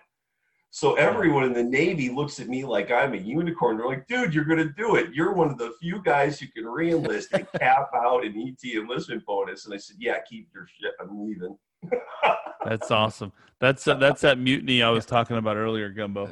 That's what I'm talking Yes, about. yeah. That's the uh, the you know that's that's Hey, what you get sailors when We're all- still in a ship, bro. when- yeah, when we're all on a ship, you get guys like Donnie Giebert just rocking the boat, man. I love it. Yeah. That's great. Hey, I, I wouldn't Yeah. even be able to talk to Donnie because I'd be down in like Aux One or Main One on my knees wiping up oil like 2190 or something. I was in forward IC, just minding my own business, waiting for TikTok. TikTok. That's I did what I did my stuff, whatever I needed to do, but I was on my way out because the Navy was going. The Navy was bureaucratically such a nightmare that I would rather go Oh, yeah. live in the dirt in the Army than deal with the Navy. Yeah, there's a lot of Yeah, you're right. The can see it. bureaucracy there is is, is Yeah. pretty rough. Skip, what's your story, man? You got something You know- comparable? Yeah, you know, living in the dirt's not that bad. Um, I remember, um, I remember one one of my uh, one of my tours in Korea. We were uh, we it seemed like we were in the field for like forty five days straight, and I mean it was it was insane. And I remember just being shuffled from here to there, and I started learning the lesson early on that if you're one of those like valuable people, you know, aka a person who actually does what they're asked and can be relied upon that you end up getting more work than than the other people. Of course. and and, and, and i i and and i i would say yes to everything. And so you know do you want to go to this? Do you want to go to this? Hey do you want to go to here? Do you want to go to that? And and so i, I just kept saying yes to everything. And and and it turns out that i spent so much time you know yes to here yes to there. I'll yep sure you need somebody down there i'll go down there. Yeah absolutely. My whole entire year in mm-hmm. korea i was supposed to go to a, a leadership school so that i could get promoted. And and they had they had started to begin to rely on the fact that i would say yes and then all of a sudden i'm like well wait what about this school i, I need this school to be able to get promoted oh no no no but now see you're mission critical we can't have you leave because you're the only one that knows how to do all of these things Right. you're mission critical so you can't go to get promoted other people who are worthless are going to get promoted Right. you know because they Right. we can't rely on them but because we rely on you Yep. Um you're you're you're just gonna have to stay back here. You can't go. And you know eventually you'll catch up you know you, you'll catch up. Right. Bro, I've So seen that, movie. was that was Yeah. I know that and it, it it sucks. Uh you know it, it it happens everywhere but i i have to say I, i've not been anywhere where i've not seen it more than than in the military and cer- certainly not in the army. It seems like you know the people who you rely on the most um, are the people that you end up taking advantage of the most There, there's Yeah. a phrase that the more objectives you take, the more objectives you'll be assigned. yeah I've kind of referred to that as the curse of curiosity. The more things you know how to do, the easier it is for you to lie to, to get lied to, and then you're the person who then goes, "Hmm, I wonder why that doesn't work." So you start to snowball in all of these things of why doesn't this work and why doesn't that work? And you're right, it's it's mission critical where the bureaucracy screws you, and then your own curiosity will drive you into madness because you don't know why none of the stuff around here works. AKA collateral duties. They're going to give you every every single job that no one else wants that may know how to do, but Now I Everybody- will tell you, I will tell you, it did end up paying off, but it took 20 years. Yeah. And Yep. and and then and then you know, because I was the person who would actually sit down and read the operations manual or sit down and read, you know, the SOPs and understand the processes and different things like that, that it came to a point where they were like, "Oh no, no, we we have to keep you. Um, we, we we've got a position for you as a contractor, and uh, yeah, we need we need to keep you on because um, you're you're the only one that knows how to do some of this stuff. Right. Hey, That's There was funny. one thing that happened a lot in the last 20 years, and that was such hard technology transitions that any of the officers and COICs that were in charge of those programs at the time accidentally became half a million dollar men just along the way. yeah, Wow. Yeah. Uh, no, I'm, I'm not that kind of. I'm not that kind of needed.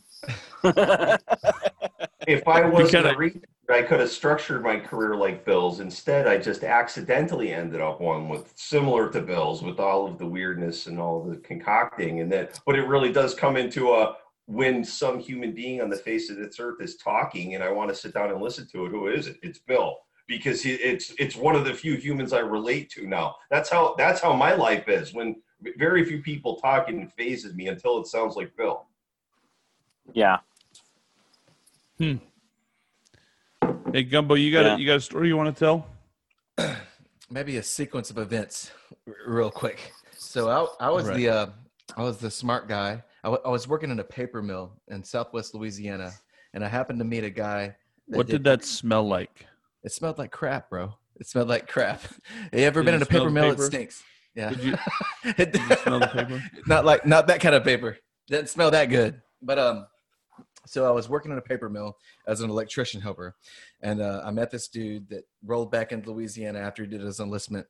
And uh, i was either going to a not go to college because i wasn't going to college b work at that paper mill or do other contracting jobs which is fine or work in the oil fields or do offshore because i'm from louisiana right well this guy was like dude you got to check out because i was hungry i was young i was like 21 22 i wanted to see some stuff do some things.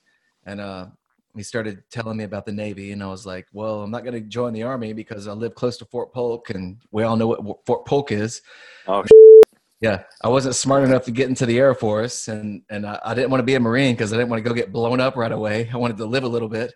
So like, there it is. I'll, I'll go in the navy. Hey happy birthday marines. Woo but uh Damn. I ended up joining the Navy, and uh, I, I took the bait because I'm the smartest thing on the streets, and uh, I went undesignated. Donnie, you, Donnie, you and Q know all about that. They said you you could go undesignated and you can You pick can pick your that you job. out in the fleet, and I was like, that sounds fantastic. I could just scope out what I want to do. So I went as a deck seaman, and I got stationed on board a uh, a DDG, a small boy, and I knew that I made a mistake. That's that's a that's a destroyer for anybody listening Yeah. that doesn't know what a I- DVD Oh, yeah. is. Yeah. Yeah. I, I knew that uh, my my choices were bad choices upon the first handfuls of uh, like underways we went on because I was sweeping water in the rain on a ship out at sea, Yep. and I was like, I was like, I, I didn't sign up for this, but I'm sweeping puddles off of the top off the decks of a ship, and that was my job, man. I was like needle gunning paint. I was uh, sanding stuff, and we're not talking about like real paint jobs here. We're talking about like, oh, boat said go uh, get rid of that rust spot, and I was like, okay, I'll just paint over it. Right. anyway, eventually, uh, I uh, took the engineman third class test, and I got that first time up only because it was like 100% open. Right. And then I got to work in the engine rooms and stuff, which is more my speed because, you know, I come from work from a small town, in Louisiana, working with my hands and stuff. So that was more my speed. And I excelled in that area because I was doing like auxiliary and small, small boats, you know, diesel engines, ACNR type stuff. So that was mechanical things was more like my speed. But, uh, I loved it and I hated it. Uh, some of my, some of the most beautiful brothers that I've ever met in my life are from the Navy and some of them are still active duty. You know, I love them, but uh, sweeping water in the rain on a ship out at sea. If you go into the Navy, don't do it. But if you do, don't go undesignated. Happy Veterans Day. if you're going to join the military, ask your ask your recruiter what a collateral duty is first. If you're going to join deck division, you, collateral duty is your life. Yeah. So that is the only Dude, was, uh, only rating in all four services that I know that actually collateral duty is the only thing you know how to do officially. That is your title. You will go and do the thing. Yeah, whatever whatever bull is, you're on your way to That's do that. funny. I did. Uh, I was a I was a Navy recruiter myself. In fact, I did. I did. Uh, I had I had a chat with Jordan from. Uh, And you put the camera on. yeah. That's brave. well, you know, oh, you you do live on an island though, right? Yeah. Okay. Well, so that's but that's like the biggest scare when you're a recruiter is is uh, you you just you know that at some point you're gonna see. Yeah, I put like eighty something people in the Navy. Hey, if you want You to know. sell something, give it to Q. He'll sell it. He'll sell I- it. I I could uh you know I ran into I ran into some you know some of these guys I put in the Navy you know down the line ran into them again in the fleet, and that's like your biggest fear when you're the- a recruiter is like I gotta run into these guys and some of them aren't gonna like me, you just know that. So, but uh, yeah, that undes- that undesignated kick, man, that was a hard pill to sell. I didn't like selling it, did not, you know, because uh, you know you- you're not the master of your destiny like like people like they try and tell you you are. You know. You know, I here's another story, real quick one.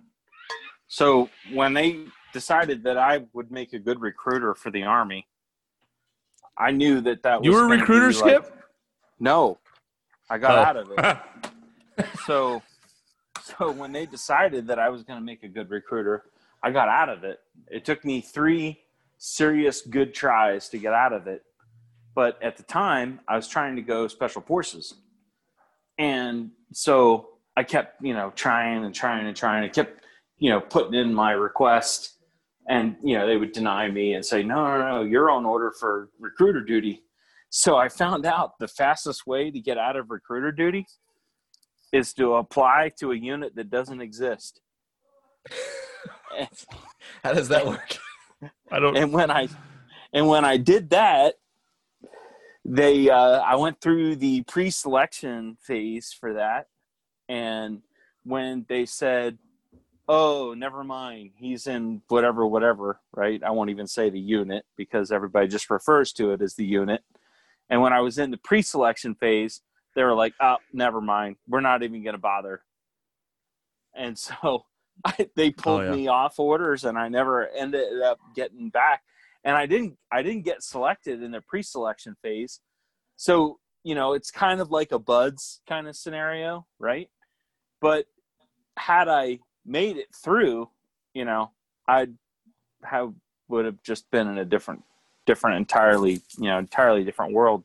Probably not even be talking to me right now, but but because of the circumstances that occurred, that's how I ended up, you know, being side by side with Bill Buppert on a range, and we ended up becoming best friends because we sat there and started talking about weapons. And it, it was cold, it was snowing, and it was raining off and on, a little bit of both. In the middle of all this, because we were in Yakima, you know, which is like Yakima, Washington has some bizarre weather. And I want to say it was January, if I'm not mistaken. And it was hilarious because we it was it was me and Bill Buppert had this like actual you know like it was literally the movie was made after us when they said did we just become best friends in Step Brothers because that was that Hey, was what happened. Is this the part where we kiss? yeah exactly I mean that was You, you it was just funny you just made it weird, Gumbo. and and the funny thing is, good as well, he yeah, I was gonna say, but the funny thing is, in all of this, is that we're still that way, and when we get together, our wives are like, "Oh God," it's like just just let them go back in the room. They'll they'll be back there for hours. just they're gonna be we're they're gonna be showing each other gear. They're gonna be like, "Hey, look at this new forend I got on my M4. Check this out. Look at here." And then you know, drive the rifle, drive the rifle, drive the rifle. You know, like it, it's Awesome. ridiculous. We're just we're stupid like that, but it's funny. It is funny, That's funny. and it, That's it's good. actually whenever he's like, "Hey, Skip, I'm gonna be in town. You want to, you know." that's exactly what goes through my mind. Yes, I get to geek out with my best friend for a little while. That's great, man. So ah, I Right on, man. geeking out thing. It all it you know how like you go to a new place and it's majestic and then three days later it stinks and the parking is garbage. Yeah. Yes, Yeah. The military that's- ruin now now take that and make this the concept of the military ruins movies for you and then Yeah. just apply, again apply it to what's outside the window. there is no maje- majesty left on Earth. Earth is a closed loop system. The crust of the earth is covered with primates. Don't care. Well, you know, I used to say in, I used to say in the army that the the two best units that you you you were ever in was the one you just left or the one that you were added to. dude you're not wrong. That you're not wrong. I, I i spent the better part of like uh when i was so i was on two ships. I was on one in washington state and then one out here in hawaii. And uh, i spent so much time uh, when i was on this ship out here in hawaii talking about my last ship and so much to the point where you, i caught myself every time and i would always apologize i'm sorry i know you guys are tired of hearing these stories i know you're tired of hearing this information yada yada yada and you're right dude it, the that they're two really good commands the one you just got added to the one you just showed up to and the one Yeah. you just left Yeah. Yep. Do you do you remember whenever uh for, for the sailor guys in there? Uh, do you remember whenever you would like man the rails like like I said before like I started out in deck because I was und- undesignated because I was an idiot, but uh we would have to man the rails and I'd be up forward on the forecastle the fo'c'sle right? And uh I'd be up there and we'd have to man the rails and be in our dress uniform at parade rest as we go past wherever we're at. And uh I used to always stand next to this one particular guy that I was that I'm friends with and he used to always laugh because I would always because I'm always like I, I play music, I love music, so I was always co- coming up with lyrics and stuff. I would always tell them, "We are maggots on the face of the carcass of the earth, maggots on the face of the carcass of the earth." As we're as we're going by these beautiful places, as we're leaving, just joking around, but that's what it felt like. It is maggots on the face of the See- carcass of the earth. Mm. My fourth unit was my best unit. My first three units were my first tour in the military. My fourth unit was my National Guard tour. It was my best unit. But the unit I appreciate the most was the unit that ended up being my last, but it should have been my second to last. I was expecting to go to Fort Huachuca for my, like, of all of the things, the Army was actually kind of keeping me on track and not really screwing with me. But I, if I went to Arizona, I was at 17 years, and if I took that assignment, I was going to go to Arizona. My Yeah. two kids were in Texas, and I would have lost my, I would have lost my kids in my custody agreement, basically. So I told the army, you know, I've been on Vicodin for five years, just you know, abiding, and Mhm.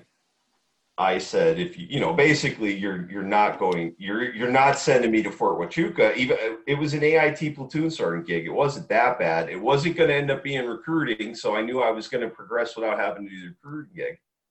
But the unit I appreciated was my last unit because I thought it was my second to last. So I started making these long-term reservations about, okay, I've made it this far. I haven't had to start ball washing yet. I'm going to get sent to Fort Huachuca, but then I lose my kids. So that's where I cut Is it that- off. I stopped that a metaphor? Vicodin. Huh? is is ball washing a metaphor for something Um, or is that I well, listen. I had art. Dude, you're making things weird. do do we want to go down this road Yeah, I thought that was only in the Navy. Well, I learned it in the Navy. It's the military bureaucracy is what ball washing is. So I had artfully avoided this by just I would do a contract and then I get out and I go do another one and I'll get out and do another one. So I hadn't been reporting to the bureaucracy in the military for 16 years. I just Oh. did what I wanted. Yeah. I trained myself. The, the military is just like, now you understand, son, when you put your military on, you, you put your name on this military contract, it's serious. And I'm like, I got my copy, you got yours, you're locked in, watch your mouth. That was how I deal with recruiters. So I get what job I want for the next four years, and I tell the military to See, shut I, I wish I would have been that smart. way back when. I know. I still haven't He's made he's- Yeah. rose to the occasion, but Yeah, Yeah. but So listen, I got Bill Buppert's career, but I have no resume. Nobody knows what to look at me. The guy who actually does military resumes looks at my DD 214 and says, What the hell is this? He doesn't know how to read it properly. So I don't even have a resume, but the only person who speaks to me on earth properly is Bill Buppert. yeah, when they look at mine, they're like, "Ah, yes, sweep spotter in the rain." Uh, yep, I used an enlistment contract as a weapon against the Navy. So There you go. Well, good for you to pull that off. Not a lot of guys can do that. Yeah, that's pretty. You got to get with Yeah, Bill really. and have him write your resume for you. That's I, I the just- thing. I stopped taking Vicodin, and that was when I allowed the Army medical system to find out that I wasn't going to Arizona, that I was serious about not going, and all I had to do was stop taking the pills. oh wow. Yeah. I was Yeah, a true they- Viking, pure Viking Yeah. in five years. Don't care. Yeah, they have they have a way of just getting you hooked on all kinds of meds. I've been down on- that road. Um, I had I had uh you know because I had a catastrophic failure of my right leg when I was in the SFQ course, Mhm. and and and my foot was pointed 180 degrees to the rear. I had my tibia was Mm. broken in seven pieces. I had my fibula compound fracture out the sides of my boot. Oh, Um, and then I split my sternum, so they had to sew me up, you know, in this like Oh, man. Velcro and lace kind of thing, you know, with laces like shoelaces, to try to Oh. pull my rib cages back, back together to where it could actually Oh. heal. Eh. I was in traction. They wanted to amputate my right leg below my left, below my right knee. They were gonna, they were gonna give me about four inches of my lower leg, and then they were gonna amputate. So I went through all of that, and of course, I found out that like, I found out that like morphine, morphine was really good. Yep. I mean, really good Yep. because because you know okay first off i have adhd and so people who have adhd don't really deal with pain very well right we just don't you have to you have to find another place to go in your mind if you're in Yep. pain right Yep. And not, I've so not heard that then- before, but that might explain something. oh it's really bad. And then on Yeah. top of that like if you have adhd and you're in pain and then all of a sudden somebody introduces you something that cuts out that pain you can literally get right back to work. Like hey yeah i'm good. You know just Yep. you know tell me point me in the direction you want me to go and i'll, I'll do it. I don't care. Crutches wheelchair it doesn't matter. I don't you know it's not going to slow me down. Mm. So yeah that's that's kind of what i went through. And um you know like not walking on my leg when i or walking on my leg when i wasn't supposed to you know um i used to people and like i would i would pull my i had a double cast. So i had an outside cast and then i had and then i had like a i had like an erector set inside my leg. And so i would like bring up my cast and then i would open the cast and you'd see all the the wires and the Yeah. the metal hardware and everything and then i would pull a screwdriver out of the back of my pocket and like i would grab a hold of one of the screws and like turn it a little bit and then like put the screwdriver back in my pocket, close up the, and everybody's looking at me like, "What the?"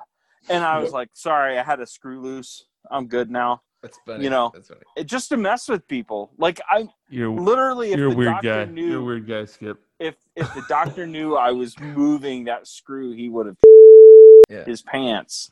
But you know, it's like What it was what just was to it? mess with Was people. it doing anything inside? Was like were you screwing oh, yeah, it no, it deeper into your bone oh, yeah, or no, it was, like yeah, yeah, it was turning one way or the other. Oh. I mean, I didn't turn it far, but you know, I mean, the point was I wasn't supposed to be moving it.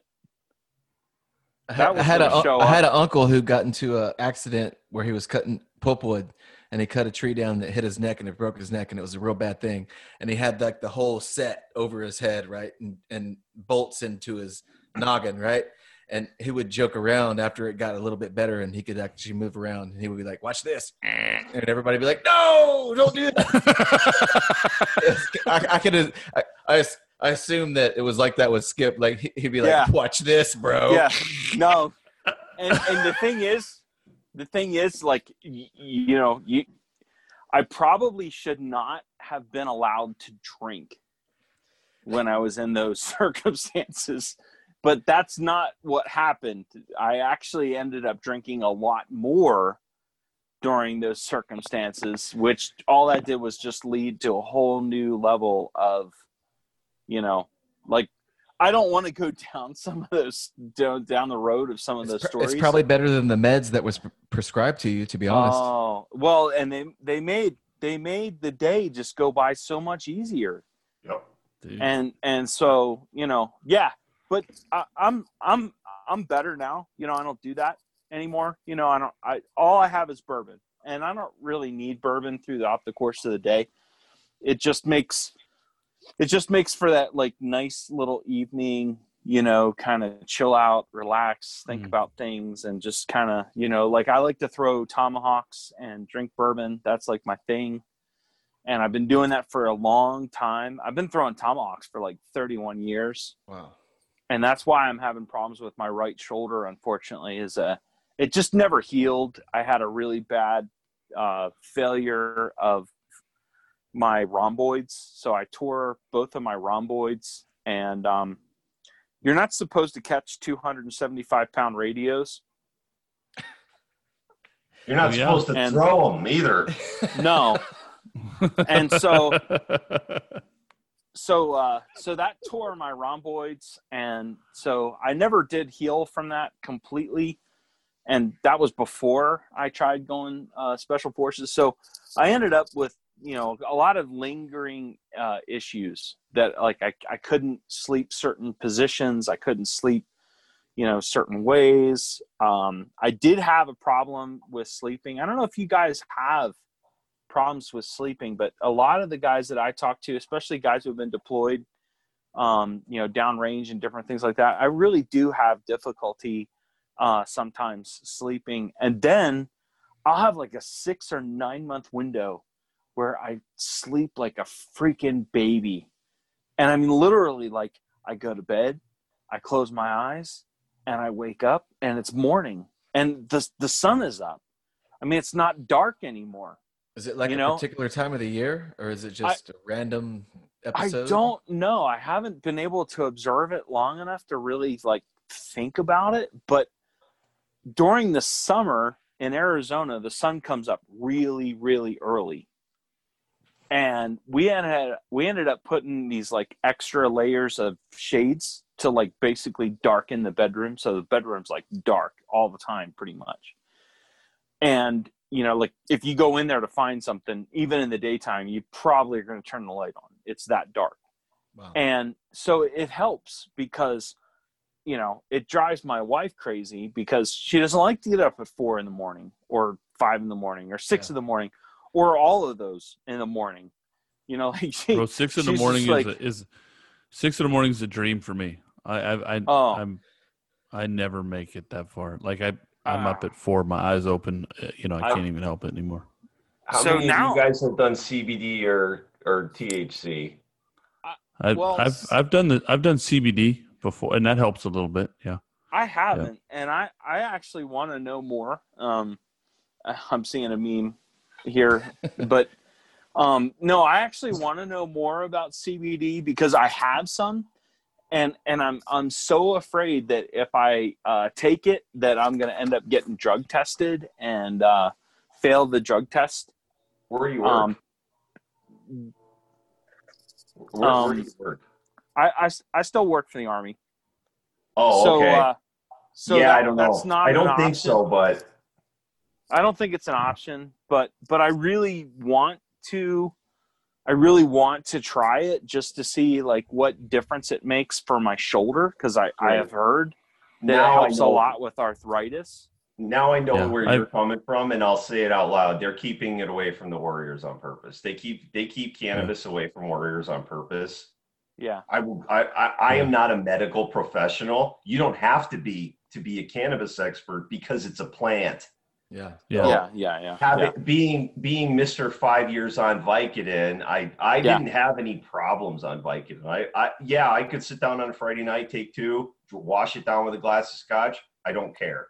It doesn't bother me. I did it for years. It was pain management. Wow.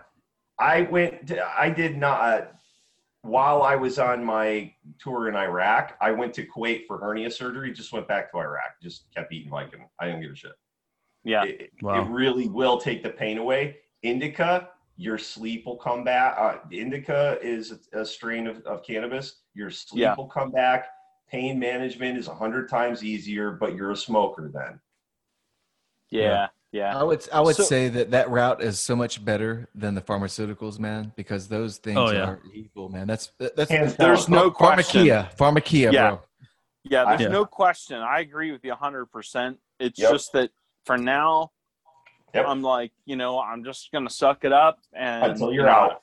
Yeah. I mean, I'm 49, you know, so I'm, uh, but I, I still, I still do get drug tested periodically. It's not like often, but it's, you know, it would be the month after I try CBD Yeah. and say, oh, Well, man, this is so- the best sleep And ever. then, And then, you get I slapped throw with a you know? urinalysis or something. Yeah. Yeah. Yeah. Yeah, dude, I, I've Yeah, had I've had really good really good experience with CBD, but uh, it, but it's it's so expensive out here. I I, I don't know what it is. It's just CBD oil that, that, that I got. Maybe I'm getting it from the wrong place, but uh, it was it was good. I was taking it, you know. Uh, and I'll just tell you out little bit on loud the state is the problem. Cannabis is about as expensive as tomatoes if Yeah. Yeah. it's if it's legal. So Yeah. when I tell you the whole war on drugs is a war on intellect and that the Yep. entire federal government is engaged in perceptive manipulation right down to Oh, yeah. are not allowed to have a certain plant because that plant is in their food cycle.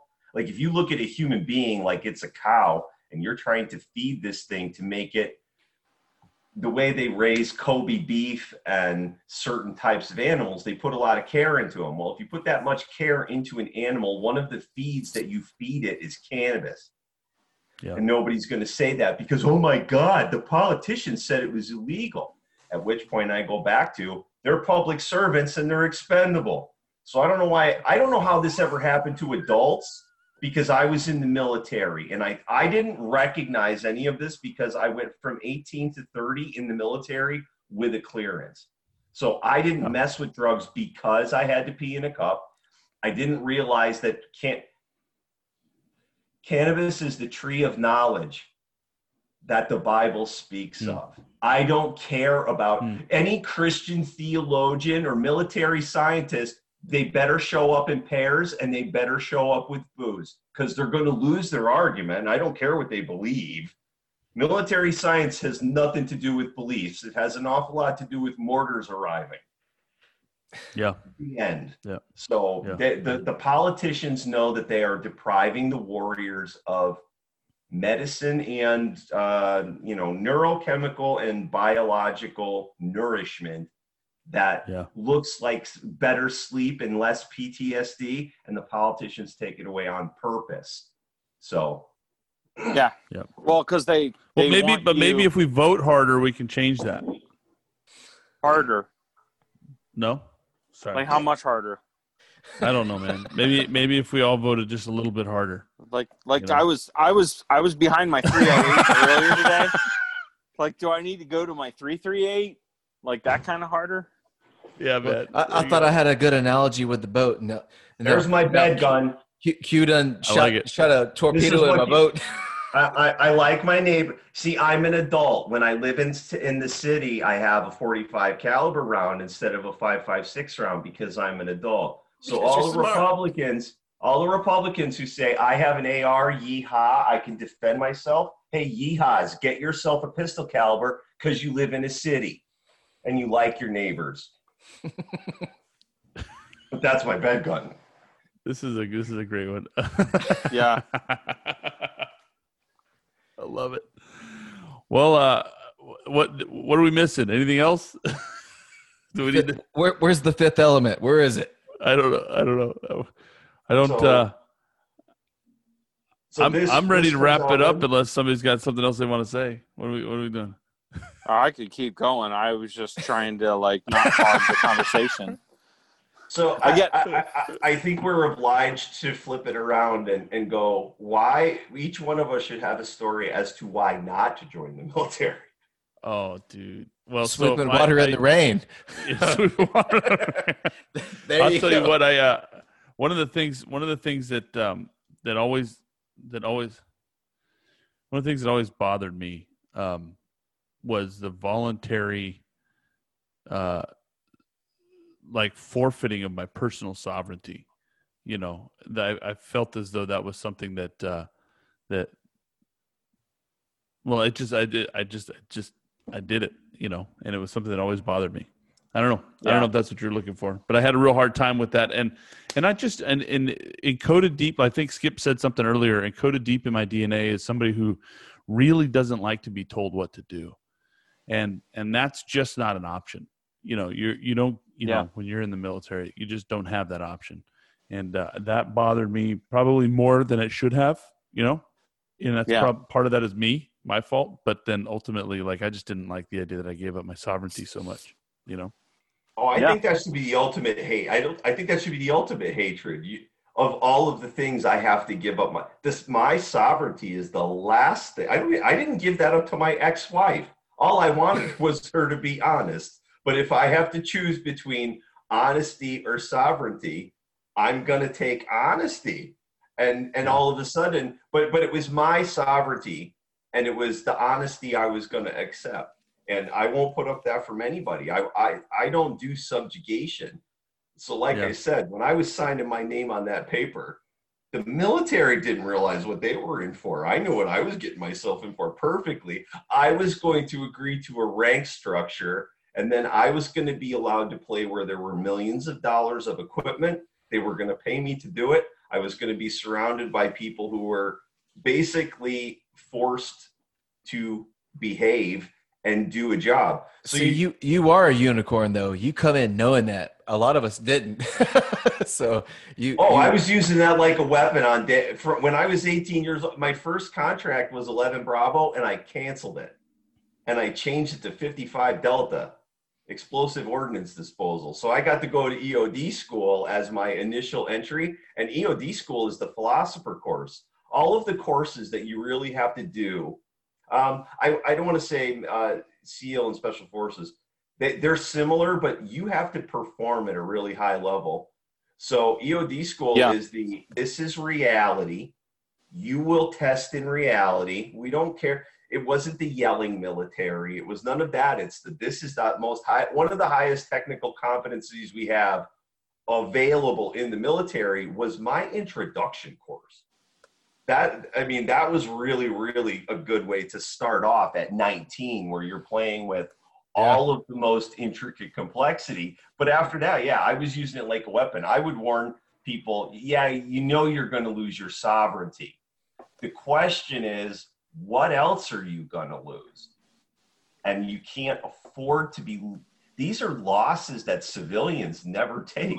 They never put themselves in this position. So you're asking, I'd like to go to the bottom of humanity, please, and let me fight my way to the top, because that's what you're going to do but you're going to be given money to do it and you're going to be given opportunity and opportunity isn't free in life either.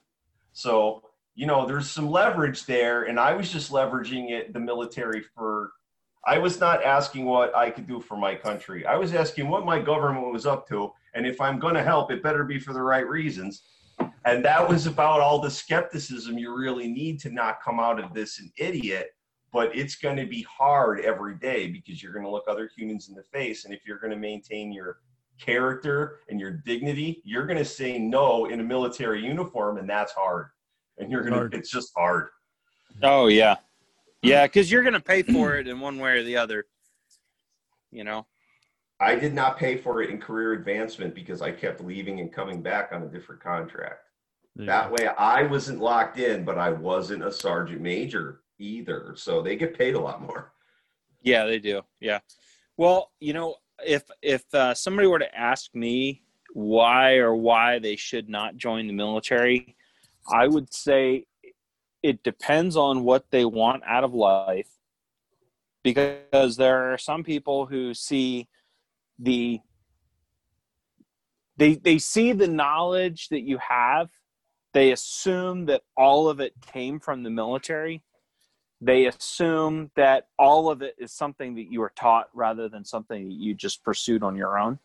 Yeah. And so what I would say is is it really depends on what you want out of life as to whether the military A is the right answer. And then B, how long of a stint do you actually think that you want? Like cuz w- when I was in I actually looked at it completely different than I do now because at the time I was a lifer. You know, I was that Yeah. guy that that was going to be in 30 years, you know. and I loved it. I mean, I freaking loved it. Seriously, I loved it. And and, and if if they were like, "Oh, you know what? We just have this new school open up." My ears could hear that from like miles away. And I was like, "Oh, a new school? Is there something else I can do?" You know, and I would run I would run for it. I would go for it. And and, and I went to a bunch and did a lot of cool stuff. Yeah. But at the end of the day, it's like, you know, you have to remember that you're a rental car. Yeah. You're going to be mm-hmm. driven like a rental car. Oh, And When was and when when, I was a they're done with you, they don't care what your resale value is. That's right. That's right. Yeah.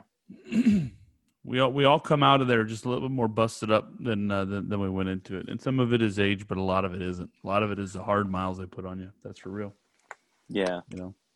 And Yeah. uh, Although I look at this for the last 10,000 years, humans have been ridden hard, put away wet. It was, you know, the physical labor that a farmer would do in the 1800s is oh yeah, that's right. still Yeah. not what I did in the army.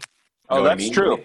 Yeah. So historically, I just if I look at myself as I am one one human unit, and I was born at any particular port of time. How how am I doing at 43 right now? I'm doing pretty good. I might be dead in a year. I still did pretty good. So it doesn't really matter. Uh, You know, you got to leverage some of that with reality and how far do you want to go in life is, is one of those things. If I never wanted to leave my little valley in Pennsylvania, I might be up there making $28 an hour, but that would be it. That would be my life. 28 bucks an hour Hey, forever. Donnie, it would be great to be blasted off in the outer space with cryptocurrency, though, wouldn't it?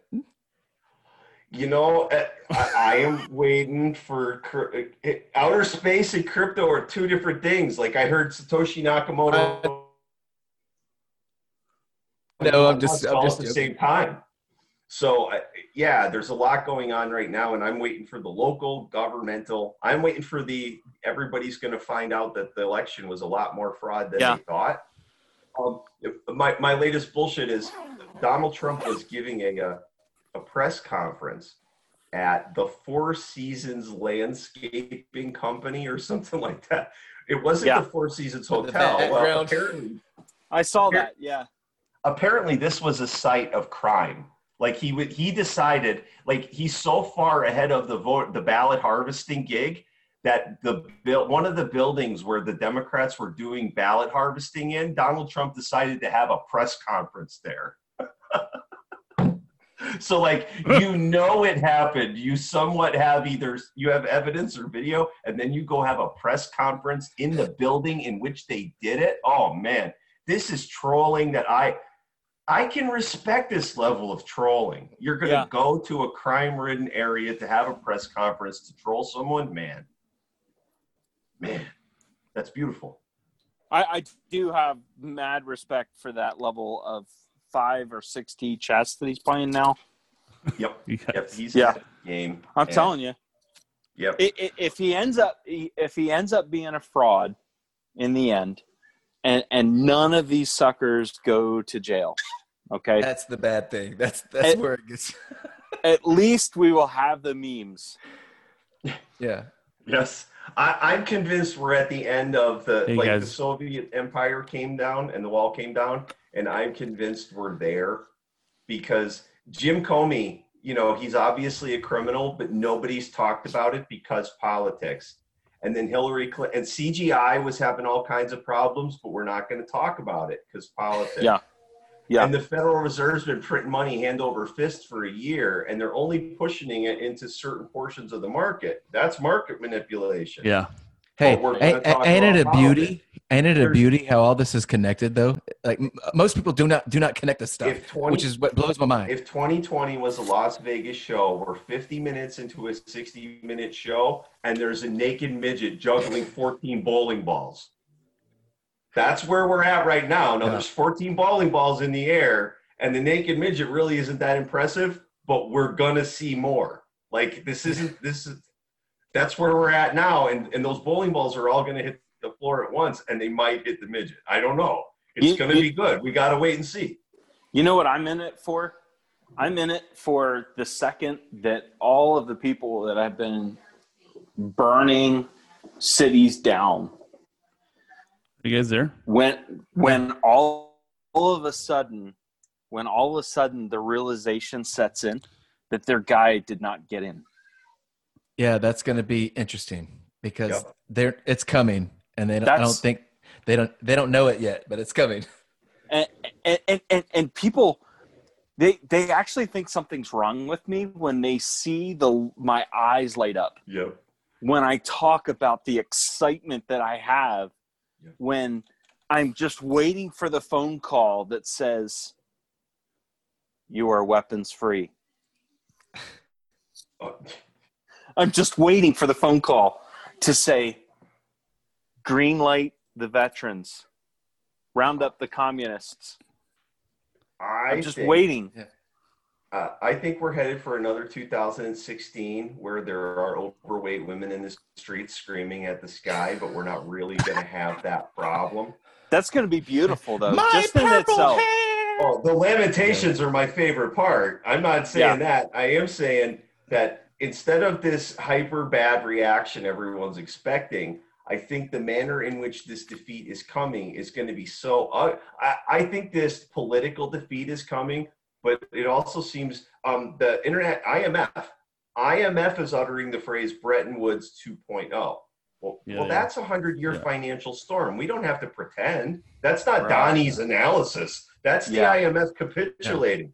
So at a certain point, all of us have to look at this as I think we have a political problem, and about the time that starts to foment and crescendo, everyone gets to find out what a real problem looks like, called the monetary problem. Yeah, so Yeah. we're going to true. defuse the fake politics with the very real "you don't have money anymore, figure it out" problem. The the last time we had a new asset class was in the 1600s, and it's Yeah. coming quick. So Yeah, Yeah. yeah. it's going to be and chaos. The transfer of wealth has been going on for all year long, Yes. Yeah. and, Yeah. and, and it's been massive. Yeah. Hey, I don't Oh. want to be the guy that cuts it short, but I'm gonna have to cut it short. Um, my uh, Because you yeah, can't, my my my technology's dying on me, dude. because you can't sleep past four in the morning anyway. Yeah, you need at least Right. at least four and a half to five hours at So- least. So I'm gonna I'm gonna go ahead and um and and and wrap this up, fellas. I think this is a, a fun conversation. I'm gonna try and get this thing published and edited tonight, uh, so All that it's, so that it's fresh fresh and ready to go for tomorrow's um, uh, Veterans Day. So um, before we do that, I I, want to left go you ahead like and at least four or five f bombs. Uh, I think I'm just gonna hit the um, explicit button and just we'll, we'll make did sure that we that we yeah we we'll, we'll have to talk about it. Gumbo and I will have to talk about it in the intro to make sure everybody knows that they're about ready to get on a wild ride. But because I just I can't catch them all and still release it on time, so um, we'll just have to this will be this will be the one, and we'll just have to make the apology. But I want to give you guys a chance to uh, to to pimp pimp what you got, man. Um, plug your stuff. Tell us where we can find you. What what kind of irons you guys have in the fire, and uh, and Skip, we'll start with you. Okay. Uh, I am at the Free Rifleman on uh, on Twitter. Um, I am in other places now. Unfortunately, my digital footprint's getting bigger because Twitter is like being a bitch. so I'm having to you know kind of expand myself. So I'm I'm in other things now like Parler and places like that. But but for the most part, if you find me in Twitter, I'll I'll get you to the other. I'll link you up with the other uh, places that I'm I'm located at as well. Um, I am building teams, predominantly just my local team, but I'm helping other people build teams to where when things just go completely sideways, they will have a level of security and they will be able to, to protect, uh, you know, life, liberty, and property around them, not just their own, and help people, uh, you know, through what I think is the collapse, which is kind of where my uh, collapsitarian uh, terms come from. And uh, training, lots of rounds down range all the time. Um, there's probably not a week goes by that I'm not shooting something. So that's about it. That's what I got going on. Right on. Awesome. Donnie, you're up, man. What do you got? Uh, the null hypothesis of politics.com, the art of war 2020.com, two free books.